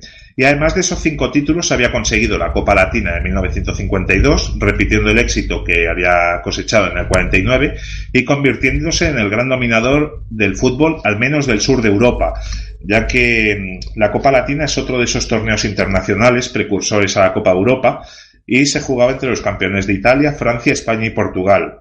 Eh, entonces, en París, en el Parque de los Príncipes, el Barça se alzó en el 52 con la Copa Latina, tras batir a Juventus y a Niza en la final, gracias a un gol de César Rodríguez, uno de los cinco delanteros de aquel mítico Barça de las sin copas y que gracias a Serrat no, nos ha llegado hasta la actualidad. César, Cubala, Basora, Moreno y Manchón. Sí, eso es. Bueno, sí, gracias a Serrat, la verdad es que sí. Sí, bueno, si no, lo es por, si no es por. Serrat, si no es por Serrat, muchos culés aún hoy no se acordarían de, de- Claro. de aquel Barça. Solo, solo enfermos como, como tú y yo y unos cuantos que siguen constancia se acordarían de, ese- de esa delantera mítica, pero la verdad es que Serrat contribuyó mucho, además a idealizarla, porque diría que esa, esa canción de, de Serrat es del año 80, diría, ¿eh? estoy hablando de, de memoria, y claro, en 1980 esa generación del Barça, yo me meto mucho con mi suegro, porque son la generación que se llaman los levantarrecopas. Exactamente. es una de las grandes condenas de los culés. Sí. Sí, sí, sí. Pero bueno, además de, de esos cinco delanteros, se contaba con un elenco increíble de jugadores como puede ser Ramallets, que era el gato de Maracaná, eh, Gustavo Biosca, Sagué, Gonzalo III, Sagarra, o sea, un verdadero equipazo. Sí, sí, hombre, hablamos de, hablamos de un equipo que, bueno, en, en- en- por ejemplo, en 1952, eh, hablamos de un equipo que esa, esa, solo la delantera, solo Sí. la delantera llegó a marcar más de 60 goles. En una época donde no era tan, eh, tan sencillo como a mí, a mí al menos, ¿eh? me parece muy sencillo hoy en día que eh, un equipo eh, grande pueda ganar en, en campo visitante, cosa que antes no era así.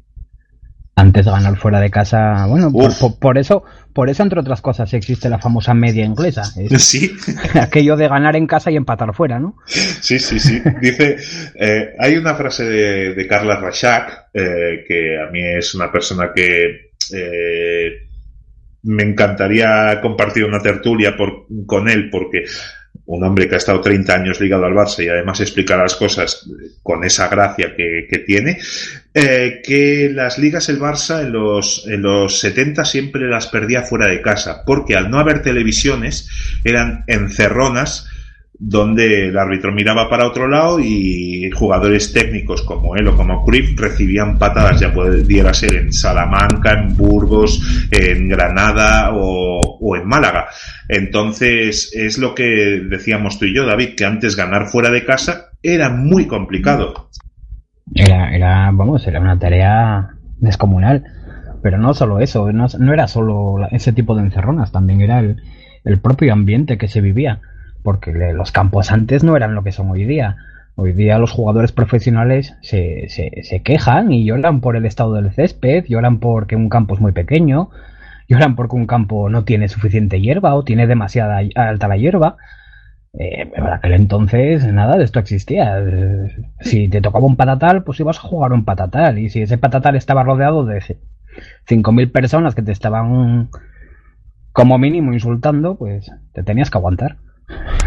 Sí, sí, estamos hablando de la época de los 70, pero tanto tú como yo hemos visto verdaderos patatales en primera división en los 90. Vete a jugar en noviembre a las gaunas. En noviembre a las gaunas, el, el. Madrid, que ya salía con los, con los congojos de corbata cada vez que visitaba el Sadar. Claro. Incluso eh, cuando el Real Madrid tiene esa crisis eh, económica tan fuerte que llega incluso a, asomar la posibilidad de que lo desciendan a Segunda B y hasta que llega Aznar y le perdona la deuda al Real Madrid en, julio del año 2000, pues eh, el Real Madrid incluso tenía problemas porque en una portería de, del Bernabéu no daba nunca el sol y siempre estaba el césped muy maltrecho. Habría que preguntarse si es la misma portería que se cayó en la Champions. Diría que sí, ¿eh? Diría que, que es la misma. A ver, eh, no nos podemos equivocar mucho, 50%. Efectivamente.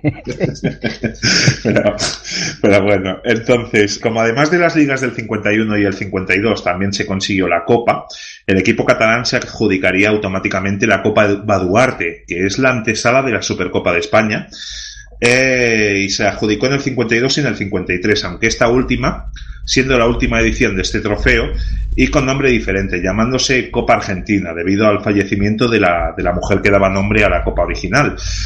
Eh, el Real Madrid, sin embargo, venía de unos años muy duros. Incluso en la temporada 47-48, David se salvó del descenso en la última jornada, ganando en casa al Oviedo por 4 a 2. Sí, bueno, pero es lo que comentaba en aquellos momentos. El Barça también pasó sus épocas horriblemente malas, en las que también se salvó del descenso por muy poquito. Bueno, eh, que- tuvo que jugar la promoción contra el Murcia. Efectivamente, son, son equipos que, que hoy sí, hoy tienen, hoy son lo que son, y tienen una diferencia abismal con los demás equipos del mundo, me atrevería a decir, no solo Sí. de España, Sí. pero, pero por aquel entonces es que Nah, ambos equipos estuvieron a punto de descender. Sí, es verdad. El Barça en el 42 y el Real Madrid en el 47. O sea, que eh, en la década de los 40 hubiese podido ser brutal para, para ambos equipos. Pero, pero bueno, eh, es más, eh, te, te diré que el Real Madrid no queda ninguna temporada entre la temporada 45-46 y la 52-53 entre los dos primeros clas- clasificados. Ninguna.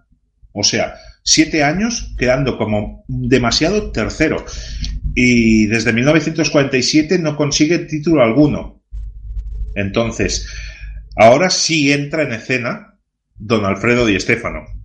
Ahora sí que vamos, después de haber dicho toda la antesala, vamos con el fichaje de Di Stéfano.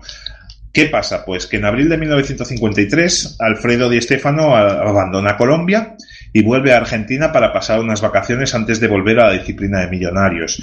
Pero una vez en Buenos Aires eh, decide que no volverá a Bogotá, debido sobre todo al miedo que le dan los aviones que, que toma en Sudamérica para, para ir de un- desde Bogotá hasta Buenos Aires. Estamos hablando de aviones muy pequeños, eh, sobrevolando muchísimos kilómetros, concretamente 6.800 kilómetros, un vuelo que hoy en día eh, nos costaría más o menos más de 6 horas sin escala. Imaginad el tiempo dentro de una ratonera a principios de los 50. Eran carracas. La, aviación desde la Segunda Guerra Mundial, la aviación comercial había avanzado muy poco. Sí, y, y- y avanzó gracias a la Segunda Guerra Mundial. Bueno, gracias o, o debido, pero, pero la verdad es que los, los aviones que, que había en los años 50, uff, era... Fueras cristiano o no, rezabas antes de entrar. Como fueras cristiano, musulmán, judío, lo que Sí, te tocase. sí. Porque eh, volar, volar, además en determinadas zonas del mundo, volar, volar en aquellas carracas era, era prácticamente un suicidio a veces. Claro, y más en Sudamérica, donde tienen las cordilleras que tienen. Efectivamente, por ejemplo, cada vez que sobrevolaban los Andes, Uf. aquello tenía que ser tremendo. Habían pasado, eh, porque el, el- el accidente de, de los de Viven diría que es en el 72 o 73, imaginaros los años que pasaron. Y pues en 1950, 52, 53 eran más peligroso aún. Claro, no, no solo era más peligroso, sino que ¿no? si te pones a buscar accidentes de aviación en los Andes, el, de- el de Viven es el que se hizo famoso porque muchos Sí. sobrevivieron y, bueno, Claro. y demás. Pero, No, y pero- porque los que, los que los que sobrevivieron tenían muchísimo dinero, eran todos de, no, no sé si serían del Opus, pero eran todos muy católicos y tal, y era de, de elitistas dentro de, de, de- de Uruguay. Sí, eran una, eran una, una élite, sí. Sí, Eran una, eran- además venían de escuelas elitistas y demás, y bueno, pues tuvieron mucha publicidad, el caso tuvo muchísima repercusión. sí. Pero Sí, ¿no? accidentes de aviación en los Andes, bueno, y una barbaridad. Hablan sí, del. Triángulo de las Bermudas, pero al lado de esto es... Pero sí, sí, la verdad es que, claro, con tantas cordilleras y con esos aviones, que si en Europa eran pobres, imaginaros lo que llegaría a Sudamérica, por desgracia, de, de los sudamericanos. Pero bueno, incluso Di Stefano se plantea abandonar el fútbol, porque con el dinero que ha ganado en Colombia, eh, pretende comprar una hacienda en el campo y cuidarse de, ella. Pero entonces aparece el Barcelona. Eh, Josep Samitier se enamora del argentino en cuanto lo ve y además piensa que, que el Barça sería muy bueno que no dependiese tanto de Kubala, ya que en octubre de 1952 todo el barcelonismo se estremeció cuando al, húngaro le diagnosticaron tras una revisión rutinaria un serio proceso tuberculoso. Incluso algunos médicos pronosticaron el fin de la carrera del astro húngaro.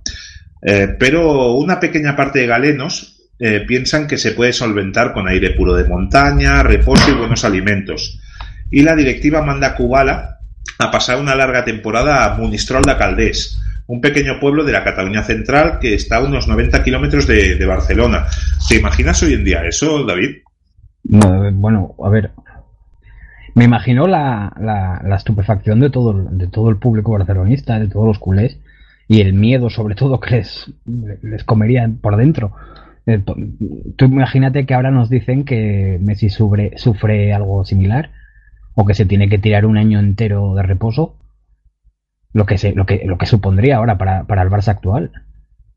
Sí, sí, sería casi eh, la defunción. Entonces, por suerte para el Barça, la cura es un milagro por la rapidez y reaparece el 22 de febrero del 53 ante el Racing de Santander. O sea, tan solo necesitó cuatro meses la, la figura de, Kubala para, para recuperarse. Y es que Kubala tenía una robustez que era imposible de ver en un campo español en esa época. Y una planta, tenía una planta, tenía un cuerpo. Por, por altura y corpulencia excedía a los demás jugadores. Sí, sí, Ahí- ahí- ahí- la, la imagen, la imagen del futbolista español era la de, por decirlo de alguna manera, era Alfredo Landa, ¿no? Sí, sí, sí, por supuesto, por supuesto. Pero, pero la verdad es que un, un tío robusto, fuerte, que además fue de los primeros en proteger la pelota con su cuerpo, que fue la primera vez que se vio en España a un tío que le daba efecto a la pelota. No son las pelotas de ahora, que no, no, no, no. Eh, Levantar una pelota de, entonces ya tenía mérito, imagínate darle efecto y sobre todo un consumado lanzador de tanto tiros libres como penaltis. Eh, diría que en toda su carrera en España, Kubala solo falló dos penaltis y quizá me equivoco, ¿eh? pero los dos los falló ante Carmelo Cedrún, que era el, el padre de, de Andoni.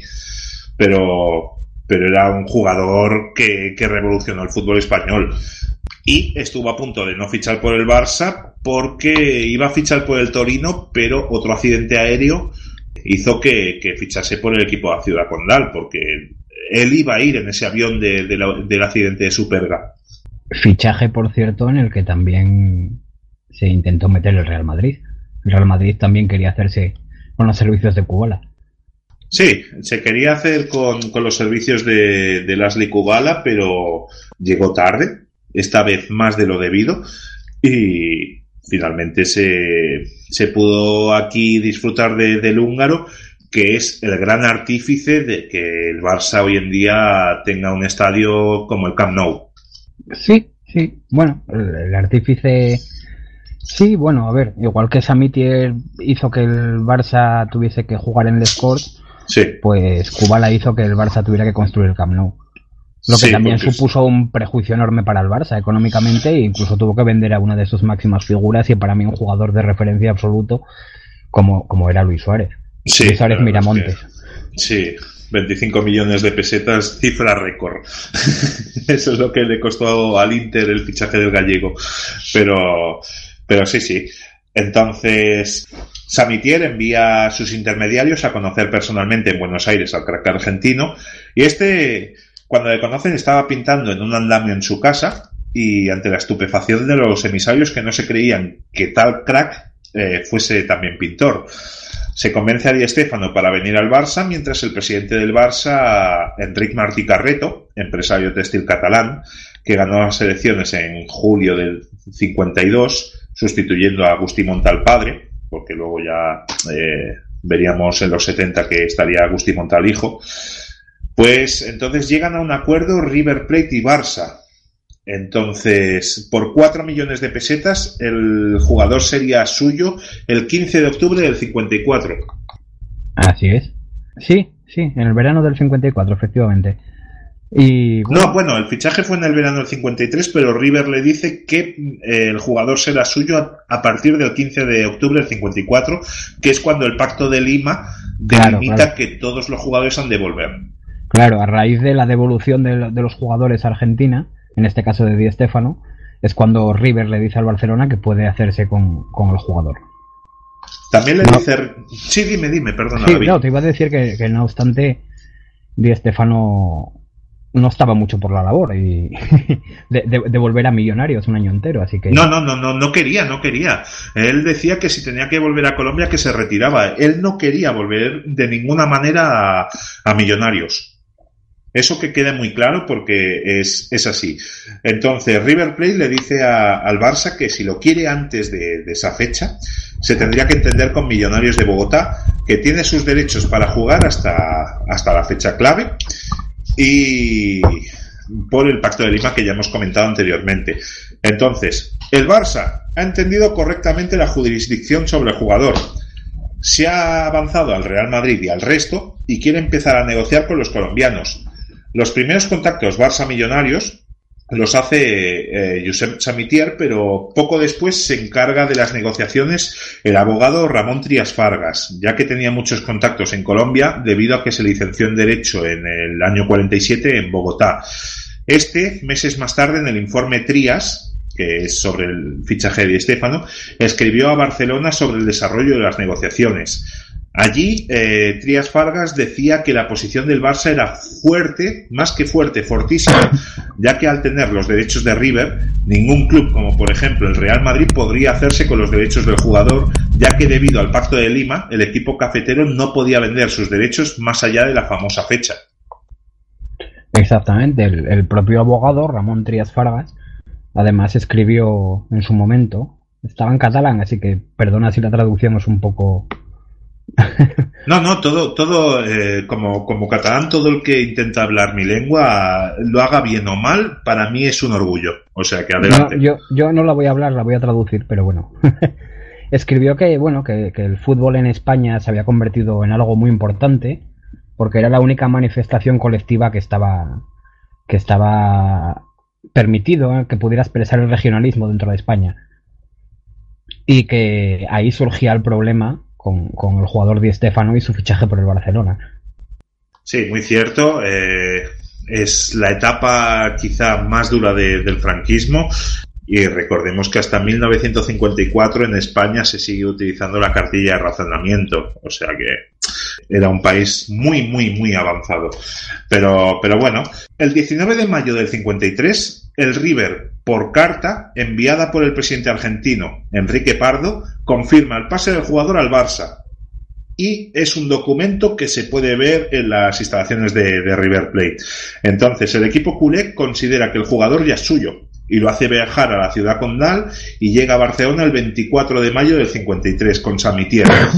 Entonces, eh, en carta de Trias Fargas a su padre, escrita el 2 de julio del 53, le comenta que la oferta, que intentan hacer una oferta a millonarios de Bogotá y estos están pidiendo 35 mil dólares más las deudas que ha dejado Di Stéfano, que están calculadas en unos 2 mil dólares y que ese precio es excesivo y que el club catalán estaría dispuesto a pagar 12 mil. Efectivamente. Bueno, antes, si me permites, porque antes de eso hay un dato importante que también es destacable. Para, para que, bueno, para, para, dar a entender un poco cómo estaba la situación en, en, en Madrid con, con, con, el tema de Estefano. Porque hay un periodista de, de, de, ABC que se llamaba Lorenzo López Sancho, que tituló un artículo llamado Buenos días, señor Di Stefano. Y decía, te lo voy a leer literalmente, Hoy llega al aeropuerto de Barajas un profesional del fútbol más conocido por sus frecuentes incumplimientos de contrato, fugas espectaculares, faltas a la palabra empeñada y absoluta ausencia de poder profesional y moral. Se llama Di Stefano. Si ese artículo lo llega a escribir tan solo un año después, ese tío no, no vuelve a escribir jamás. Lo puro. Pero, hostia, cómo cambia. Bendita hemeroteca.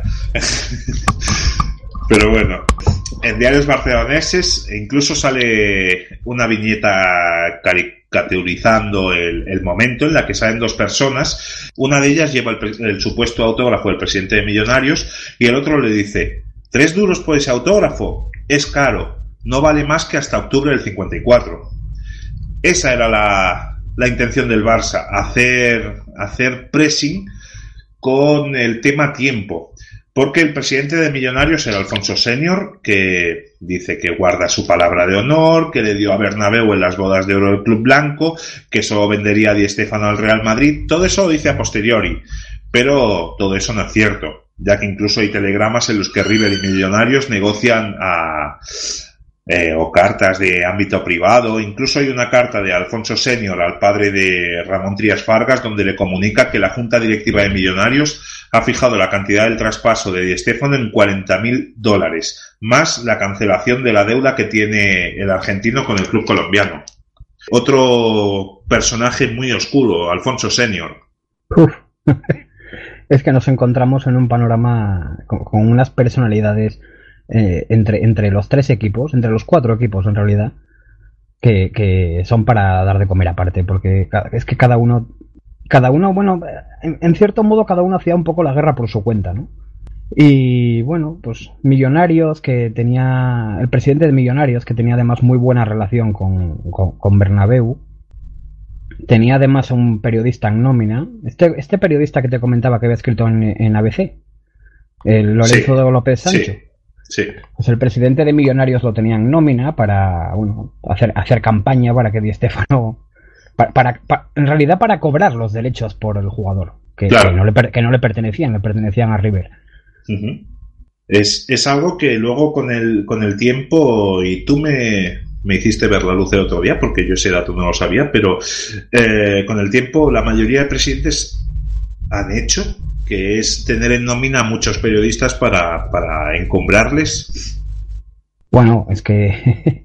Mira, en parte, en parte es una labor que, que, que se inició en el, en el 11-1 de 1943. Sí, cuando cuando aquel, aquel, aquel partido, aquella, aquella encerrona fue su- supuso la llegada de Bernabéu a la, a, Sí. la, a la- a la directiva del Real Madrid. sí, No a la directiva, a la presidencia, perdón. sí, ya estaba el directivo. Sí, directivo ya era. De hecho, era, era quien repartía los silbatos en la, en la sede social del club. y bueno, supuso, supuso su acceso a la, a la presidencia del club y a Sí. partir de ahí se rodeó de una... Tenían nómina una terna de periodistas que básicamente hacían, para, para que nos hagamos una idea o los más jóvenes hagan una idea, básicamente lo que hacían era lo que hoy hace Florentino Pérez.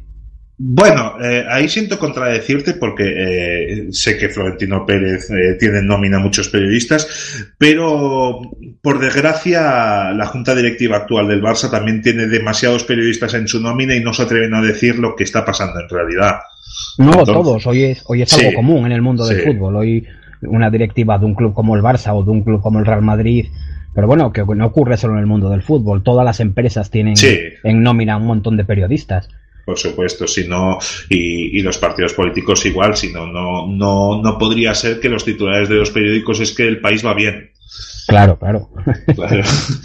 Hoy, hoy, hoy es algo, hoy es algo común, hoy es algo normal. Sí. Hoy el, el- el periodismo es eso. Hoy, hoy día trabajas, no trabajas para una editorial, no trabajas para un medio, sino que Hmm. trabajas para una gran compañía, trabajas para un club, trabajas, etcétera, etcétera, etcétera.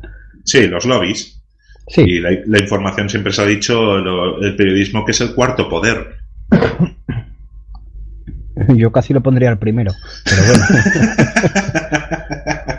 Pero bueno, entonces, el Barça comete otro error, y es que nombra como ejecutivo con plenos poderes en la negociación a Joan Busquets, que eh, es un catalán residente en Colombia, pero que es directivo del Santa Fe, que es el gran rival de Millonarios de Bogotá. Entonces es cagada tras cagada.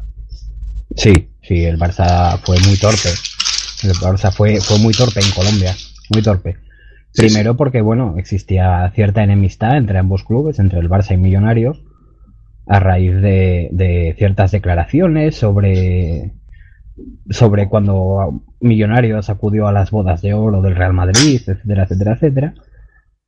Porque, bueno, se, consider- se consideraba, se entendía desde Barcelona que era un poco...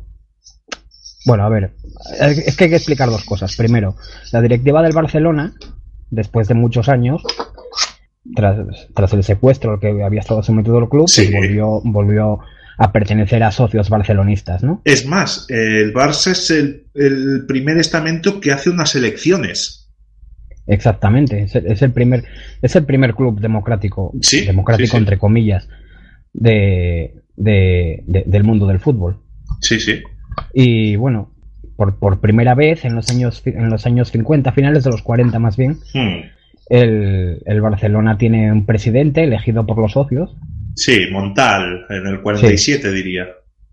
Y bueno, pues el socio barcelonista eh, eh, entendía que desde, siempre entendió que desde, desde la capital, desde Madrid, pues existía una campaña no solo de, no solo de desprestigio, sino de, sino de ataque continuado a lo que representaba el Barcelona en, en, en Cataluña. Sí, y, eh, y muchas veces el, el Barça se catalogó como más que un club por, por ese tipo de cosas, por ejemplo, en la, en la huelga de tranvías del año 53, eh, donde subieron los tranvías de 40 céntimos a 60 céntimos, mientras en la capital se mantenían, en la capital me refiero a Madrid, se, se seguía manteniendo el precio a 40 céntimos, hizo que todos los barceloneses se negasen a coger el tranvía. Y entonces había un partido, Barça Racing de Santander, y para regocijo de las autoridades franquistas en Barcelona, el cielo empezó a encapotarse, llovió y no paró de llover en todo el día. Pero los tranvías se fueron tan solo con el revisor porque todos los culés que fueron al campo de las Cors en ese momento preferían mojarse bajo la lluvia que quitarse de la huelga. Claro, claro. que, a, a ver, es que hoy día está muy, muy extendido. Es muy típico escuchar, leer y demás que no mezcléis fútbol con política, pero es que en España, por ejemplo, Hmm. el fútbol es algo que siempre ha estado íntimamente ligado a la política. Yo siempre lo digo, si no porque participan los países. Efectivamente, efectivamente. Pero aparte en España el, el- el fútbol es algo que se utilizó políticamente siempre, Sí, desde, sí. desde todas las partes, ¿eh? no solo desde Barcelona, no solo No, desde no. Madrid. Todos, to- to- to- todos los grandes clubes de España Sí. han hecho política, todos. Es más, en las primeras elecciones que gana, que gana Agustín Montal padre, es un burgués el que gana. No, no es un proletario que sale de la fábrica a las 4 de la tarde o a las 5. Por supuesto. Es más, el auge, el auge del fútbol en, en, en España, Mm. eh, eh, el auge del fútbol en España no, no es otra cosa que una revolución burguesa. Sí, Porque era, sí, era, sí. era, era un deporte que, que, que a, la, a, la, a la nobleza no le, no, le, no le atraía, no le gustaba, No. lo consideraba un deporte bárbaro, un deporte para bárbaros, porque un deporte de clase obrera. sí. Y la gran revolución burguesa española fue convertir cosas como el fútbol, que era ese Claro. deporte obrero, en, en- en- en- en algo más que un deporte obrero. Sí, es, es más, eh, lo- la primera década del siglo XX y la década de los 20 en Barcelona fueron muy convulsos eh, porque eh, cada día había tiroteos entre anarquistas y, fascistas. eh, o sea, muy convulsa. Es más, la Semana Trágica de 1909 es un gran ejemplo. ¿Qué hacen las autoridades? Pues le dan más auge al fútbol para que la gente se olvide de lo que es su lucha diaria. Siempre, siempre ocurría lo mismo en el régimen franquista, hizo exactamente lo mismo. Sí. Ante un país que estaba completamente en decadencia, Sí, donde aún en 1954 existían las cartillas de, razona- de Claro. razonamiento, es que es eso. pues, pues se dio auge a, un deporte que era el fútbol. Y, y- y sobre todo se dio auge, aunque sé que esto no va a gustar, se dio auge a un equipo que era el Real Madrid, sí, porque la capital de España no podía prescindir de, de un equipo en la élite. sí, es lo que se hizo en los 70 el gobierno francés con el país Saint Germain. Sí, exactamente lo mismo. Sí, es más, en un país que estaba, eh, eh, vamos, es que el nivel económico que, tenían los españoles en 1936 no se logra tener otra vez hasta 1959. Son datos económicos, yo no me invento nada. Ahí los podéis mirar, eh, yo ya sabéis de qué pie cogeo, pero, pero yo nunca voy a decir una mentira, vaya, eh, al menos a sabiendas que la digo. Eh, ese nivel económico no se recupera hasta 23 años después, gracias a que Marshall da algo de migajas a España eh, a cambio de las bases de Rota y de Torrejón de Ardoz. En un país que está en la más absoluta miseria, como decíamos antes, hasta 1954, 15 años después de la guerra. No es que hubo una guerra, también la hubo en toda Europa y no se vivía así. Eh, hubo cartillas de racionamiento y lo único que se construyó en la década de los 40 en España fue el, el Valle de los Caídos y el Santiago Bernabéu, entonces estadio de Chamartín. Es lo único, no se podía construir nada más. No, a ver, y, y- y se pudo construir gracias a lo que se pudo construir. Sí. Gracias a que, a, que, a que el fútbol era, por llamarlo de alguna manera, el- el- la única vía respiratoria que le quedaba al régimen para Sí. mostrarse incluso cara al exterior. Sí, es más, yo te comenté hace poco que la primer, eh, Franco no, no le gustaba el fútbol, le gustaba algún jugador tipo Samitier, más que nada por la amistad que tenía con él. Y Sí. Fran- Franco la primera vez que, que va a un campo de fútbol, diría que es en un partido amistoso que juega España. España, después de la guerra civil, al no tener eh, el reconocimiento de muchos países, tan solo puede jugar con otro país amigo como es la Portugal de Salazar. Y España los primeros partidos con Franco los juega con camiseta azul. Pues Franco llega tarde al primer partido que va a haber y su primera pregunta es ¿a cuántos van? O sea, imagínate el conocimiento que tenía Franco del fútbol. Bueno, Franco, en mi opinión, tenía. Poco conocimiento de todo. Sí, tenía poco conocimiento de muchas cosas. Pero bueno. Ah, no, además es que además es que España es un caso muy particular porque se da la circunstancia de que los equipos punteros de fútbol del fútbol español eran los equipos por llamarlos de alguna manera que podían representar al nacionalismo Sí. en España, que eran los equipos vascos y los equipos catalanes. Hasta y en, que y se en- y en consiguió menor medida los valencianos. Hasta que se consiguió que lo representase el nacionalismo bueno. Exactamente. Pero bueno. Eh, entonces, en la pequeña Copa del Mundo de, de Caracas, en el 53, eh, el Barça no participa, pero eh, viaja con la expedición del español el presidente Martí Carreto y intenta llegar a un acuerdo con Senior, pero no, no es posible, no, no es posible llegar a un acuerdo económico. Sin embargo, el Real Madrid ya, entra- ya ha entrado en acción y está dispuesto a pagar lo que pide Millonarios. Aún así, Senior le dice a al Barça y a Bernabéu que primero es- espera cerrar conversaciones con el club catalán. Pero para mí, y es una opinión eh, objetiva otra vez, el Barça falla en un error garrafal, su- subestimar a millonarios y le ofrecen menos dinero ya que sabe de la necesidad del club colombiano de vender pronto, ya que si tardan mucho se quedarían sin el jugador y sin el dinero. Entonces, eh, ¿qué está pasando? Pues que en Barcelona Di Stéfano está hospedado en el el Hotel Regina, hotel centenario que cumple 100 años este mismo año, eh, que está en el corazón de Barcelona y en el que yo he tenido el honor de trabajar. Eh, entonces, Di Stéfano se está aburriendo mucho porque no puede jugar con el Barça, ya lleva desde mayo ahí y no, no ve la solución a corto plazo. Efectivamente, bueno, de hecho concede una entrevista al diario Marca en la que dice estoy harto de los manejos de millonarios y quiero jugar en el Barcelona, a eso he venido.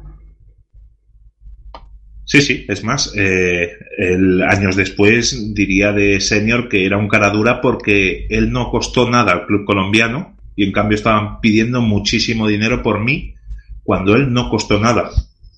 Efectivamente.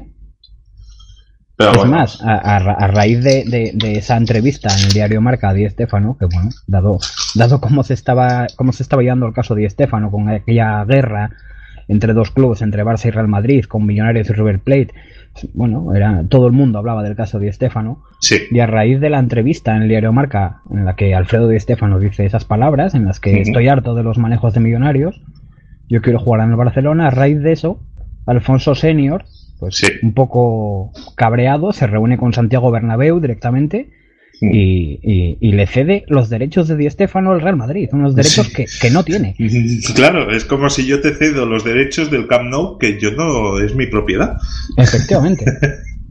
Pero bueno, eh, es, eh, también el Barça peca un poco de superioridad, ya que en una carta de Trías, eh, Fargas se insinúa que el Barça lo podría tener un año de entrenador y que es un club poderosamente poderoso económicamente y que podría estar pagándole 2.000 dólares mensuales durante 10 años sin que éste juegue.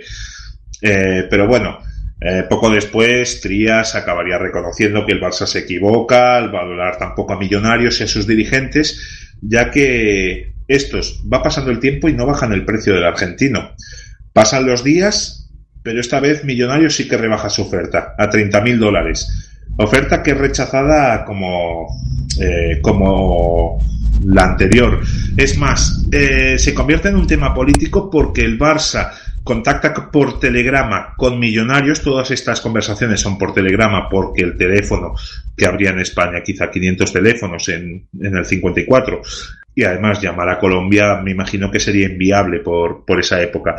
Y el Barça utiliza claves como si fuera eh, la Segunda Guerra Mundial para contactar con millonarios para que el gobierno central no capte estos telegramas.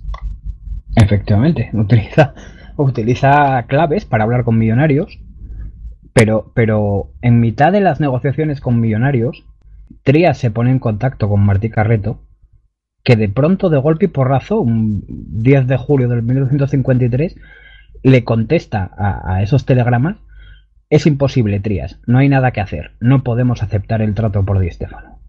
Es que Millonarios estaba pidiendo demasiado dinero por algo que realmente es lo que decíamos tú y yo. No tenía esos derechos, pero bueno. Entonces, Millonarios hace una última oferta al Barça. Dos partidos amistosos en Bogotá o un partido amistoso y 10.000 dólares. El Barça acepta la segunda oferta, que es la del partido amistoso y 10.000 dólares para Millonarios, pero el equipo colombiano dice que el partido se dispute el 7 de agosto, que es festivo en Colombia, y es que se celebra el Día de la Bandera, porque el 7 de agosto de 1819, en la batalla de Boyacá, el ejército español entregó sus armas y triunfó el ejército liberador eh, de un tal, no sé si te sonará, Simón Bolívar. Por supuesto. bueno, en este, en este caso, sobre los partidos amistosos, conviene aclarar para, para, para nuestros oyentes, conviene aclarar que, que no existían derechos de televisión en el fútbol, ni nada, No. que, se le, ni nada que se le pareciese. Entonces la única No forma que tenían los clubes de recaudar era jugar este tipo de partidos. Sí.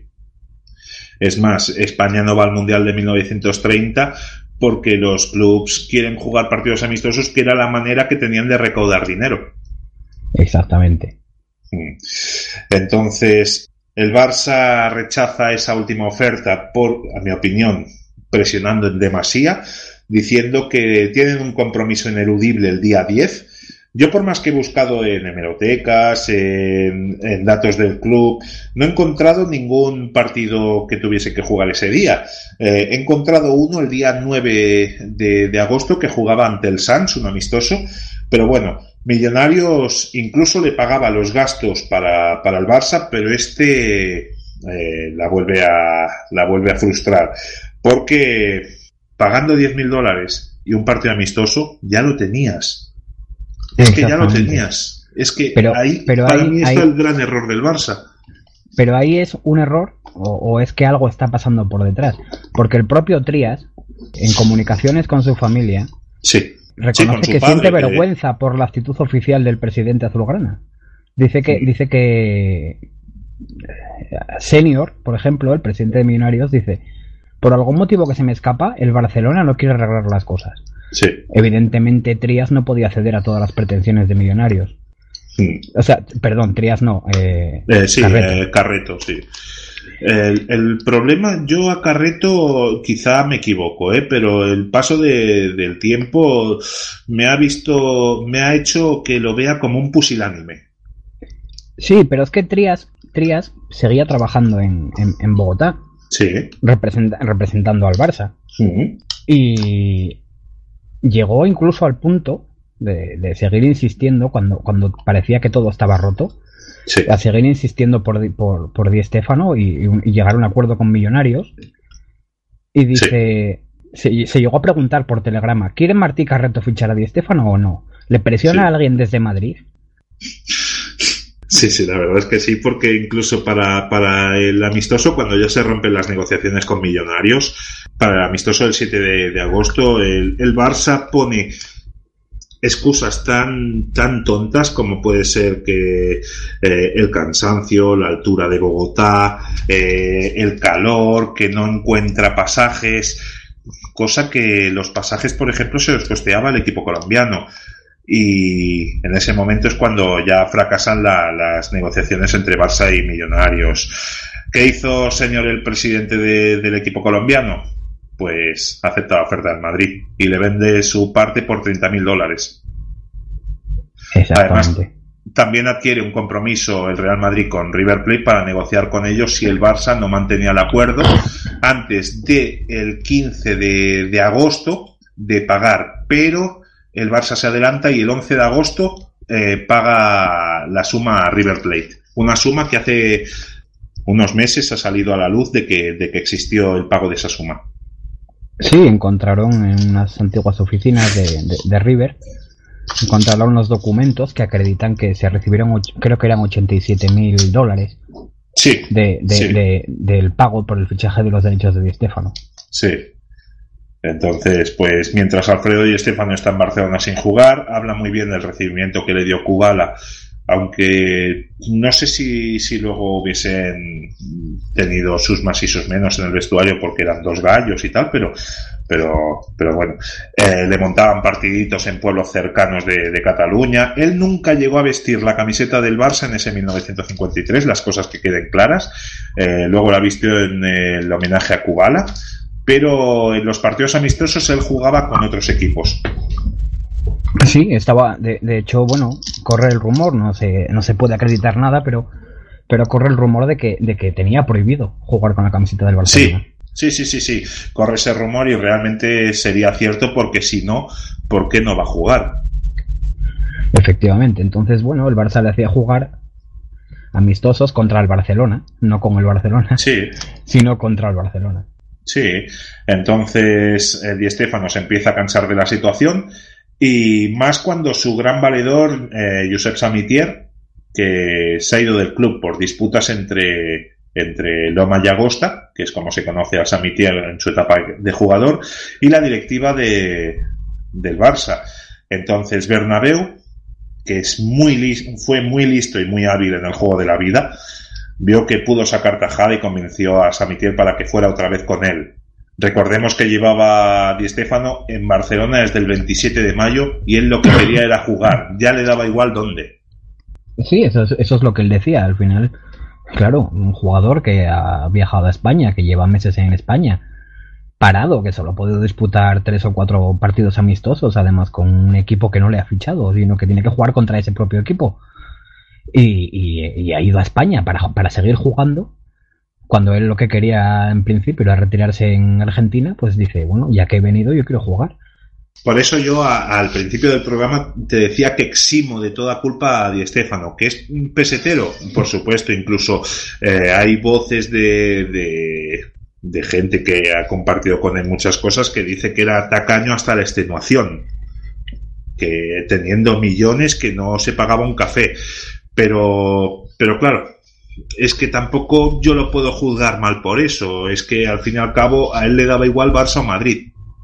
A ver, es que ahí juega otra, juega otra faceta, que es que fuera de España nadie tiene por qué conocer, y, más en aquellos tiempos. Ahora es distinto, ahora con, con Internet y el auge de los medios y, y la globalización es completamente distinto, pero por aquel entonces ¿quién conocía la rivalidad que podía haber en otro país del fútbol? Nadie. Claro, es más, ahora eh, ves en el Camp Nou a, a niños japoneses que yo le digo muchas veces a Sagra, ostras, a estos yo no los veía cuando el Barça luchaba por quedar sexto. Efectivamente, claro, claro, es que, es que es eso, es que no. Hoy, hoy día. Hoy día sí, hoy día todo el mundo conoce Barça y Madrid, Barça y Madrid, Sí, Barça y por supuesto. Pero por aquel entonces. Claro, pero, pero bueno, eh, es en este momento eh, donde interviene la política del todo. Muchos dicen que no se mezcla, pero la historia nos enseña que siempre va unida, es lo que comentábamos antes. Eh, España, recordemos que estaba en el gobierno, Franco ya había ganado sus cuartas elecciones de manera arrolladora, tras tres años de intenso diálogo con la izquierda, y es lo que vendríamos a decir unos debates pacíficos del 36 al 39. Eh, Sí, a mí me gustaría hablar, sí, me gustaría hablar de otra manera, pero tal y como se está poniendo el, el país, tenemos que hablar bien de este hijo porque si no nos meten en chirona con la que cae. Pero bueno, Franco, eh, ya, ya te digo, era eh, un nivel increíble. Pero bueno, poco a poco fue al escuchar Nostalgia, concretamente el del Mundial de Mussolini, que vio el poder que tenía el fútbol sobre las masas. Él escuchó Nostalgia y luego dijo, ostras, el fútbol. Pero bueno, entonces cuando el Barça ve que no hay más posibilidad, eh, le quiere pagar los derechos de cesión a millonarios, pero estos ya se lo han vendido a los blancos y los blancos no lo quieren soltar, David. No, no, para nada. Los blancos, una vez, una vez que se han hecho con, con Di Stefano, con los derechos de millonarios, automáticamente nadie sabe por qué, porque los derechos no le pertenecen a millonarios, Claro. pero automáticamente Bernabéu ya da comunicados de prensa, etcétera, etcétera, etcétera, y, y- y- y- hace trabajar a la terna de periodistas que tenía contratados para decirles Claro. que difundan que Di Stefano es jugador de, pleno derecho del Real Madrid. Sí, es lo que decíamos antes, es como si yo vendo el coche de mi vecino. Pero Es más, es que se remite una, una, una carta, un telegrama a la, a la Federación Española de Fútbol Sí, diciéndoles que tiene que aprobar la tienen que aprobar la, la, la- la incorporación sí. de nuestro jugador de Estefano. Palabras Sí. de Bernabéu. Eh, a mí lo que me, me causa pena es la tibieza de la FIFA, ya que sí, se, se manifiesta a favor de que eh, Millonarios no tiene derecho a vender esos eh, derechos, eh, ya que solo lo podía hacer River Plate, pero no va más allá. No, bueno, la FIFA un poco pues también se lava las manos. Sí, La FIFA era conocedora de la situación que había en España y la FIFA no estaba por la labor de, de- de meterse en camisas de once varas. La FIFA dijo, no, no, esto es lo que hay, si os gusta bien y si no os apañáis. claro. Al fin y al cabo, el centinela de Occidente nos, nos aleja de los comunistas. Pero bueno. Efectivamente. Claro, es que es eso, es, es ni más ni menos que eso. Pero bueno, eh, sin embargo, para complicar aún más las cosas, si se puede, el 24 de agosto entra en vigor la nueva normativa de la Delegación de Deportes, que prohíbe nuevas incorporaciones de extranjeros al fútbol español. Es una hostia en la cara tan grande al Barça que el Barça dice, hostia, si es que ya no me vale esperar al 15 de octubre del 54. Y porque es que no va a poder jugar jamás con nosotros. E intenta venderlo a clubes extranjeros. Pero la Federación Española prohíbe ninguna venta del jugador Di Stéfano. El Real Madrid ha presionado para que lo compartieran y no pudiese haber un Barça muchísimo más potente de lo que ya había. Claro, es que, a ver, hablamos de Barcelona que ya era uno, ya era prácticamente el mejor equipo de Europa y seguramente con Di Stefano hubiera sido sin duda alguna el mejor equipo del mundo. Sí. Imagínate bueno, lo, que, lo que hablábamos otras veces en privado, ¿no? Un equipo que reuniese a, a, a, a Kubala, a Di Stefano, a Luis Suárez. Sí. Era, un- era una barbaridad de equipo. Claro, es que es, es eso, es que entonces a, a Martí Carreto le citan en Madrid. Y el 10, del 9 de, el 10 de septiembre del 53 llega al Palace de Madrid, donde se reunirá con dirigentes del Real Madrid y ministros franquistas. Allí hubo unas presiones increíbles a Martí Carreto con amenazas hacia su vida profesional. Eh, recordemos que era un empresario textil y que España vivía en una dictadura autárquica. Para los que no lo sepan, es que la autarquía impide que compres o vendas al extranjero. Todo de cocinar en casa.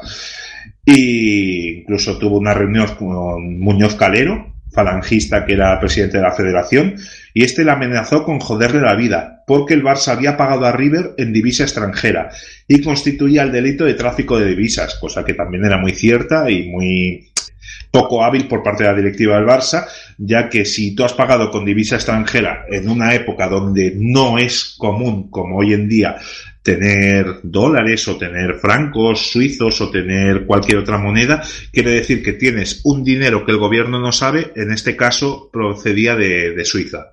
Claro, es que, bueno, dicen también que recibió amenazas del tipo, mira por tu familia y demás. Sí, sí, la pero bueno, nada, nada de eso, nada de eso pudo demostrarse, pero sí, sí, sí parece bastante acreditado incluso por, incluso por gente del relato oficialista como, como Sí. Alfredo Relaño, eh, director del diario AS, Sí, que escribió sobre Di Stefano, incluso él reconoció en, en, en alguno de los artículos que, que, que escribió sobre el tema de Di Stefano que en su amistad con Carreto le reconoció ese tipo de ese tipo de amenazas, amenazas de mira que tú tienes este negocio y que nosotros podemos decirte que se te acabó el chollo y que no vas a poder seguir con tu negocio y que tienes familia.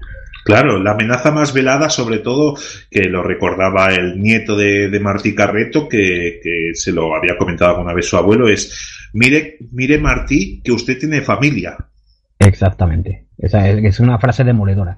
Claro, es, eh, te, te voy a joder hasta la extenuación. Pero... Es una, es una frase que podría salir perfectamente del padrino. Sí, con un gato. Entonces, eh, con esas amenazas lo que le obligaban era firmar el trato que la federación había hecho, que es que es un trato... eh, a mí me gustan las cosas bizarras, pero esto ya se pasa al bizarrismo, porque jugaría una temporada en cada equipo, empezando, claro está, por el Real Madrid, hasta la 56-57. O sea, en el Real Madrid jugaría la 53-54 y la 55-56 y en el Barça pues la 54-55 y 56-57.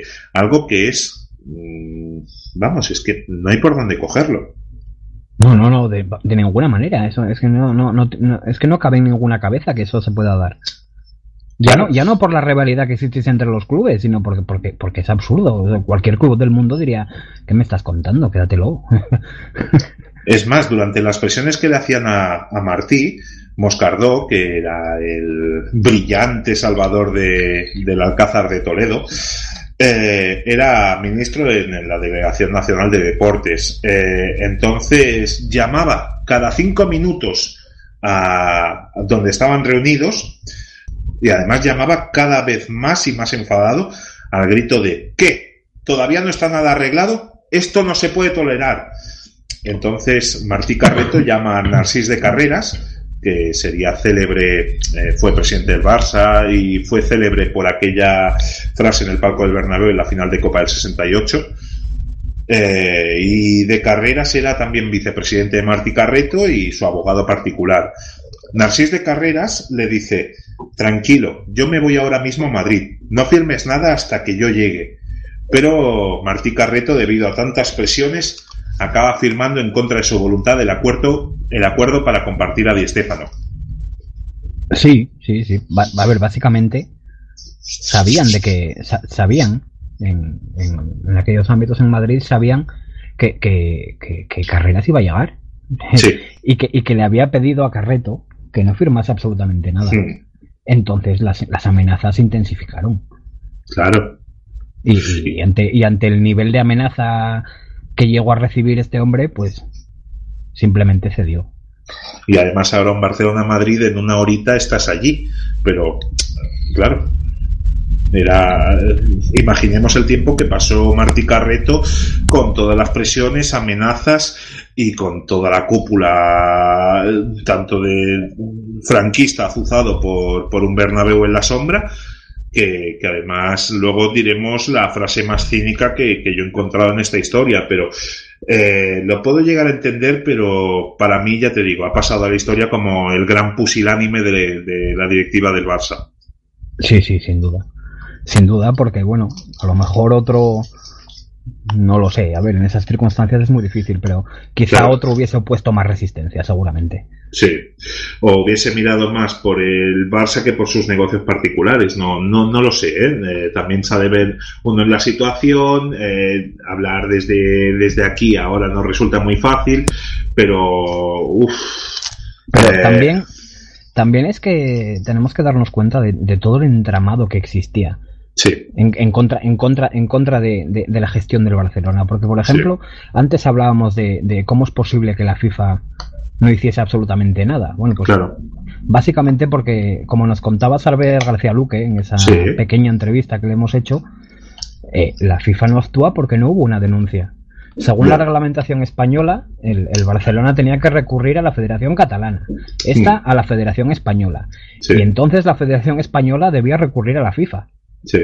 Si el Barça se hubiese saltado ese protocolo para recurrir a la FIFA, el Barcelona se hubiera metido en un follón inmenso. Pero claro, es como cuando tú estás en tu trabajo y te dicen, no, no puedes, no puedes pasar y antes de decírselo, por ejemplo, a- al jefe has de decírselo a tu encargado y tu encargado es el que te odia. Efectivamente. Entonces, claro, es- estamos hablando de una federación española que está controlada por lo que llamaban el movimiento, Sí, que era Falange Española de las sí, Lions, sí, etcétera, etcétera, etcétera. Entonces, estamos hablando de una federación española que estaba completamente intervenida por el régimen franquista y que el Barcelona, que reclamaba unos derechos que había adquirido, tenía, Sí. tenía, tenía que convencer a esa federación de que esos derechos le pertenecían, cuando esa federación se negaba a concederle esos derechos. Claro. Es que Entonces, es- entonces lo que ocurrió fue que el Barça efectivamente siguió, si- siguió el transcurso, la, la vía reglamentaria para, para, para reclamar a la FIFA. Lo que pasa que la Federación Catalana se encontró con la respuesta de la Federación Española y le devolvió la documentación.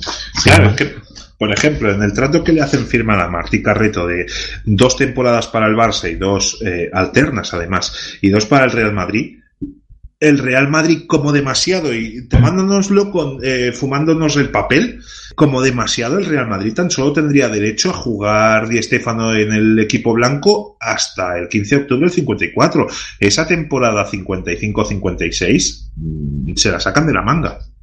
Es que, es que todo el kit de la cuestión de, de- de todo este entramado es ese, porque el Madrid adquirió unos derechos con millonarios, adquirió los derechos de un jugador que no le pertenecían a millonarios. claro Entonces, si tú adquieres unos derechos no válidos, el, el, Barça el Barça entendía que no había cabida ninguna, no tenía cabida ninguna negociación sobre el fichaje porque, porque no había, el Real Madrid no había adquirido los derechos al club al que le pertenecían.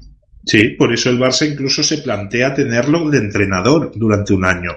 Porque Claro. dicen, vale, pues en octubre pues lo hago jugar. Pero es cuando aparece la ley de extranjería y dice que, que no, no puede jugar nadie. Entonces es más presión aún para compartir al jugador. Eh, pero bueno, eso, esa firma de, de Martí Carreto con las presiones, pues hace que la Junta del Barça renuncie de pleno eh, renuncie toda la, la junta directiva del Barça, se convocan elecciones y es la junta gestora la que en ese momento renuncia a los derechos del argentino con la famosa frase para ustedes el pollo. Sí, que además es otra cosa muy curiosa porque una junta gestora no tiene potestad Claro. ni para fichar ni para, Ni para renunciar a vender. ningún jugador. Claro. Es simplemente gestora. Tengo unos activos y unos pasivos, pero no puedo tener más activos ni más pasivos de los que yo cogí. Exactamente. Pero bueno, entonces fue cuando Di Stéfano viaja a Madrid, la delegación de deportes levanta el veto para inscribir al jugador, eh, a, a los jugadores extranjeros que estuviesen en negociaciones antes del 24 de agosto y ahora voy con la frase más cínica que dicen las malas lenguas en Barcelona y es lo que llevamos diciendo todo el programa, tanto tú David como yo, que las, hay, las amenazas no se pueden probar, y más en una época donde no existían ni grabadoras ni hostias en vinagre. Pero dicen las malas lenguas que Bernabéu le dijo a Martí, después de firmar, vosotros cogisteis a Kubala y yo a Di Stéfano, uno a uno, que es de un cinismo. Eh, Es más, es que, es que el personaje de, de, de Bernabéu de verdad que da para cinco nostalgias. Es una cosa, de verdad es una cosa tremenda, ¿eh? Pero, pero bueno, es que el, el propio, el propio Bernabéu, eh, el propio Bernabéu eh, se refería a todo el caso de Estefano y a todo, y a Sí. todo el follón que se había ocasionado, diciendo que ya se habían adelantado por Kubala, el Sí. Ya se había adelantado por Kubala, Sí, y, y que ahora ellos iban a, que- a- a quedarse con Di Stéfano. Por la Claro. sencilla razón que el régimen tenía que ayudar a que no hubiese un solo equipo potente en España. claro. Entonces Es al régimen le tocaba ayudar al Real Madrid. Claro, es como si en el verano del 2013, como el Real Madrid ya tiene a Cristiano Ronaldo y a Benzema, pues Bale, no, no, no, no, que se va al Sporting de Gijón. Efectivamente. Es, es Es que, que- es que es así. Sí, Eh, Es que además, en, pa- en palabras del propio, del propio Bernabéu hablo, ¿eh? Sí, sí. El propio Bernabéu dijo, ahora toca ayudar al Real Madrid. es que sabes lo peor de, de todo, David, que esa frase no es la última que se ha pronunciado así, porque en, en julio, no, en octubre, noviembre del 2000, cuando José María García, y mira que eh, yo le reconozco que es el creador de una radio en España, le reconozco muchos méritos, pero también eh, sé adivinar su antibarcelonismo. Pero eh, José María García le dice a, a Aznar, le dice, es que lo que has hecho limpiando la deuda del Real Madrid no puede ser porque, eh, claro, eso sitúa en desventaja a los otros. Esas son palabras de José María García, ¿eh? Y se ve que Aznar le dice, hay que ayudar al Real Madrid. Tal cual. Así se lo dijo. Sí, sí, sí. sí, sí, sí. No, pero además es- hablamos, hablamos de José María García, que es el único, el único anticulé reconocido, Sí, cu- cuya imagen fue quemada en el Bernabéu. Sí, bueno, por, por, claro, es más, dicen la, bueno, lo dice siempre José María García, que eh, Florentino Pérez llama al director de, de Telefónica, que era cuando se hizo en el año 2000 con Onda Cero, eh, ese, ese gran lobby para ser el antiprisa, que le dice Florentino Pérez al director que como no echa a García, se eh, le dice a todos los Ultrasur que se pongan a cantar, ahora no recuerdo el nombre del presidente, pero tal, tal borracho, tal borracho, tal borracho, cosa que hundiría su moral y que él mismo haría lo que tenía que hacer. Claro, es que hablamos, no, no nos damos cuenta cuando lo decimos, pero hablar de, de Barça o de Real Madrid es hablar de, de dos estamentos que- que en España son, son Sí, como la son Iglesia. Católica. Es una Sí. cosa, es una cosa tremenda. Sí, sí. Pero, pero claro, es que yo lo que no he entendido nunca es eh, la admiración que tienen todos los seguidores del Real Madrid por Santiago Bernabéu. Y me dirán, ah, no, es que hizo mucho por el Madrid. En teoría, Samaranch también hizo mucho por Cataluña, pero aquí se le silba por fascista. Pues mira, el pobre, el pobre entre comillas Amarán, eh, eh, bueno, llegó a escribir un artículo Sí, a, del ra- a 11-1. raíz de a raíz del 11-1 de 1943, a través, por culpa del cual no volvió a escribir en un diario. Sí, pero dijo que a él le daba igual porque él no era periodista. Exactamente. Pero es, es eso, yo no, yo no entiendo la veneración de, de seguidores hacia un, un tío que eh, sí ha hecho bien al Madrid, pero eh, apoyando al fascismo imperante que había, bueno, lo sigue habiendo, pero eh, al fascismo que, que había en esa época, quizá dañó a, a los socios de, de pie de- del Real Madrid. Los daños, sin duda alguna. Por sobre supuesto. Todo, sobre todo en la imagen que tenían del club en toda España.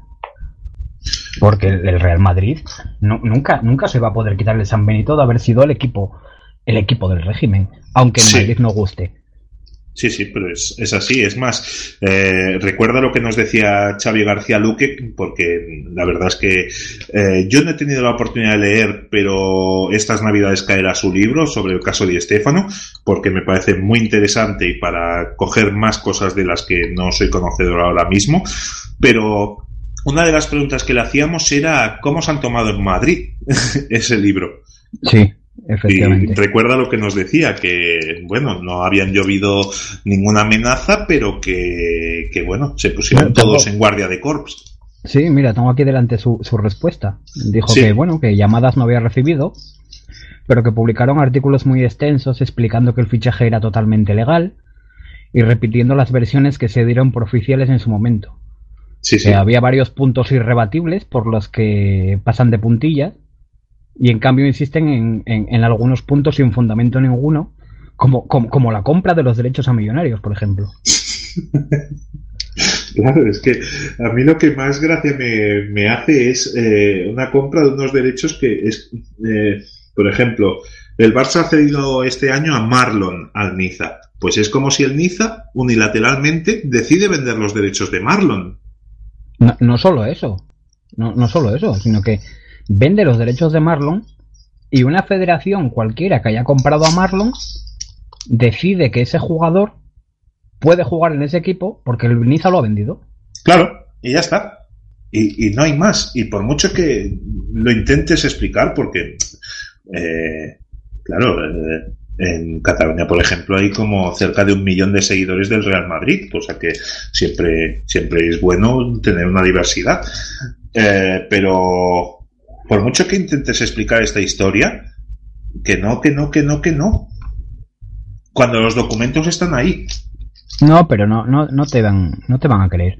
Como, No. como te he dicho, el, el, el relato oficialista o negacionista, como yo lo llamo, ese relato, pues, como nos decía también Isabel García Luque, insiste en cosas Sí. absurdas, como la compra de los fichajes de, de los derechos a millonarios. Pero claro, eh, por ejemplo, Isabel García Luque con Jordi Finestres han escrito un libro Sí. en el que enseñan los documentos donde se certifican las fechas exactas en las que se hicieron los pagos a River, etcétera, etcétera, etcétera, Sí. porque la versión actual de, de los negacionistas es que el Barça no estaba interesado, había perdido el interés en Di Stéfano porque Kubala se había recuperado. Claro. En cambio, tú ves esos papeles, esos documentos que ellos muestran en su libro, Sí. y en esos papeles queda clara, viendo las fechas, solo viendo las fechas, ya queda desmentido, porque Kubala ya estaba recuperado cuando el Barça hace esos pagos. Kubala vuelve a jugar el 22 de febrero del 53 y eh, las primeras negociaciones del Barça con Di Stéfano son en abril del 53. O sea, Kubala estaba más que recuperado ya. Además volvió a un nivel muy bueno en ese febrero del 52, digo del 53, perdón. Un nivel, un nivel bestial. Claro. Se- seguía, siendo, seguía siendo el mismo jugador que se había ido. Claro, pero eh, ahora con, con más fuerza. Luego sí, luego Kubala tuvo varias lesiones que eh, son motivo de, de un juego eh, pues de contacto, pero el Barça quería los dos. Claro, claro. Pero, pero es lo que es lo que te, te comentaba. El relato, por un lado y por otro, el relato ha ido cambiando con el tiempo, se ha ido modificando y bueno, Sí. aquí no pasa nada. Se Claro. modifica a gusto, a gusto del consumidor. Sí, Por sí, sí, ejemplo, sí. Se, se llegó a decir que bueno que, que el Barça renunciaba voluntariamente al fichaje de Estefano. Pues se llegó a decir, por ejemplo, que no existía ninguna prueba de que el Barça hubiese pagado a River. Se Por de- suerte todo eso se desmiente. Claro, efectivamente, es que todo está desmentido, pero a medida que se van desmintiendo cosas, el relato va, va, va cambiando Claro. y la masa sigue comprando. Entonces Sí. llega un punto en el que a los que quieren investigar estos temas o a los que queremos hablar de ellos, pues bueno, nos ponen la etiqueta de conspiranoico ¿eh? y entonces ya Claro. Y, y es, es lo que eh, en todo el programa hemos estado diciendo eh, la poca profesionalidad de la directiva del Barça. O sea, eh, si el Barça hubiese actuado de otra manera, no estaríamos hablando quizá de este caso.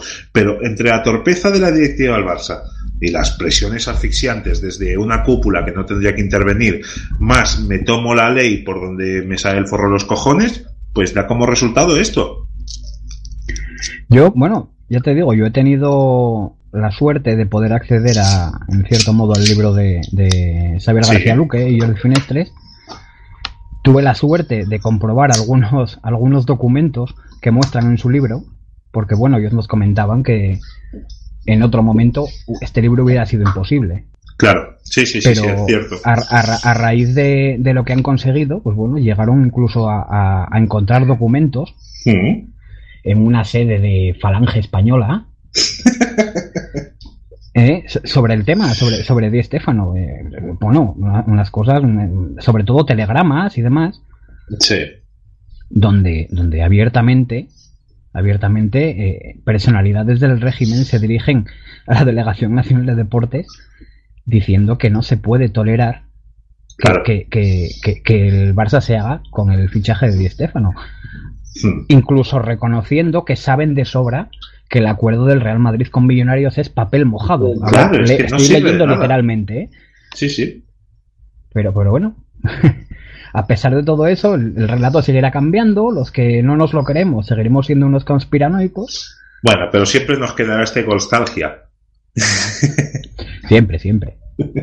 Pero, pero bueno, ya, ya sabemos todos que Di Stéfano acabó vistiendo de blanco, debuta con el Real Madrid el 27 de septiembre del 53 en un Real Madrid 4, Racing de Santander 2, marcando en ese partido eh, el primer gol con la camiseta blanca. Estuvo en el Real Madrid hasta la temporada 64 63-64, marcando un total, atención, eh, todos en pie, 307 goles en partidos oficiales, consiguiendo las ligas del 54, 55, 57, 58, 61, 62, 63, 64. Ocho ligas, una copa en el 62, cinco copas de Europa, las cinco primeras, dos copas latinas en el 56 y en el 57, una intercontinental en el 60 y a nivel individual consiguió cinco pichichis en el 54, 56, 57, 58, 59 y dos balones de oro en el 57 y en el 59. En resumen, pues un jugador que ha cambiado la historia de- del deporte rey en, en España y en Europa, sin duda alguna, que en un país sin dictadura jamás habría jugado, según tanto mi opinión como la tuya, en el Real Madrid, y que hizo grande a un equipo que miraba a los grandes de España desde abajo. Una historia que queríamos explicar porque las grandes historias empiezan por pequeñas cosas, ¿verdad, David? Exactamente. No, no hay. to- todo empieza por un detalle. De- un, un detalle que es que el, el cetro del fútbol español lo tenían equipos muy ligados al nacionalismo en España. Sí, sí, sí, sí. O si no, el, el tercer contendiente era el Valencia, que claro, había tenido su capital de la República allí. Era Exactamente. también bastante difícil para, para el régimen acatar eso, que el deporte de masas se viera controlado por equipos incómodos para, para el mismo régimen. Y es eso, que en 12 años eh, consigan 8 ligas cuando anteriormente en 25 de competición habían conseguido 2, dice mucho de la magnitud de, de Alfredo Di Stéfano. Efectivamente, bueno, ya te digo que era un dios del fútbol. Yo, Y- yo para, para mí, personalmente, existen cinco dioses del fútbol, que son Pelé, Maradona, Di Stéfano, Johan Cruyff y actualmente Leo Messi. Sí, sí. Para mí. Y pondría en el sexto lugar quizá a Ronaldo Nazario. Quizás sí, ¿por qué no? Sí. Pero, pero es eso, es, es un jugador tan determinante y además en lo que comentábamos tú y yo en ámbito privado, que otra torpeza del Barça es no darle importancia a la Copa Europa, que ya hablaremos de eso en los oscuros años 60 del Barça. Pero todo, todo unido es una catástrofe que para, para el equipo culé de grandes dimensiones que, que le da hasta que llega Johan Cruyff en el año 88 o incluso en el 73 como jugador un, un aire desolador al equipo. Sí, bueno, yo, yo creo que con Mitchell de entrenador empieza a cambiar la cosa. Sí, sí, Pero incluso sí, con Big Buckingham ya Sí, se logra algo. Sí, pero hasta, hasta lo cierto es que hasta que llega Johan Cruyff como entrenador Hmm. y no y tampoco me considero un cruyffista acérrimo. No, ya sabes que yo tampoco lo soy. Pero, pero hasta es cierto que hasta que llega como entrenador la historia del Barça no empieza a cambiar. Sí, eh, porque dejamos de, de vernos como perdedores. Sobre todo por eso, por, por- porque existe, bueno, ya sabes, tantas cuando vas perdiendo, perdiendo, perdiendo, ¿sabes? Es un poco como el Atlético de Madrid que le llaman el Pupas. Bueno, pues lo mismo. Sí, y, Era- y e- más Esa era la historia del Barça. si se junta con el carácter de los catalanes, que los catalanes por definición somos gente luchadora, somos gente que le gusta el diálogo, pero somos pesimistas.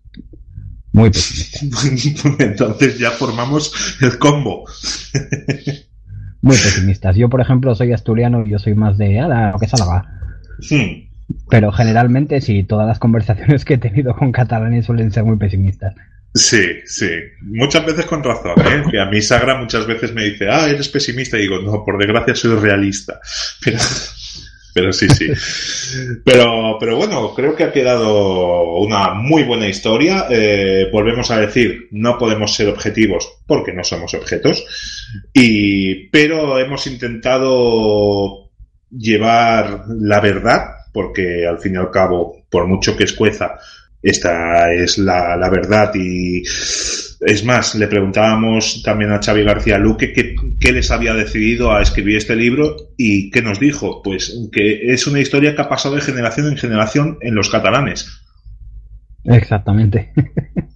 Es que es comentaba eso. que el- el- el- en Barcelona siempre se comentó en voz baja que lo de Di Stéfano fue un robo. Sí. Y que con este libro pues buscaban explicar un poco lo que había sucedido y sobre todo documentarlo al máximo. Sí, sí. Yo, yo siempre digo que la- las, las grandes derrotas son las que más recuerdas, porque mm, creo que los culés recordamos más ese 11-1 que los seguidores del Real Madrid. Sí.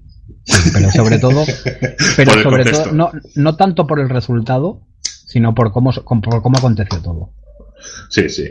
La verdad es que eh, ha sido un placer tenerte aquí, David. Ha sido realmente una, una actuación digna de, elogio porque ya sabes que yo te tengo muchísimo cariño, muchísimo aprecio y que nos vengas a Nostalgia a traer tu sabiduría siempre es muy grato y ya sabes que siempre estás bienvenido siempre que quieras y además tenemos varios proyectos en mente tú y yo.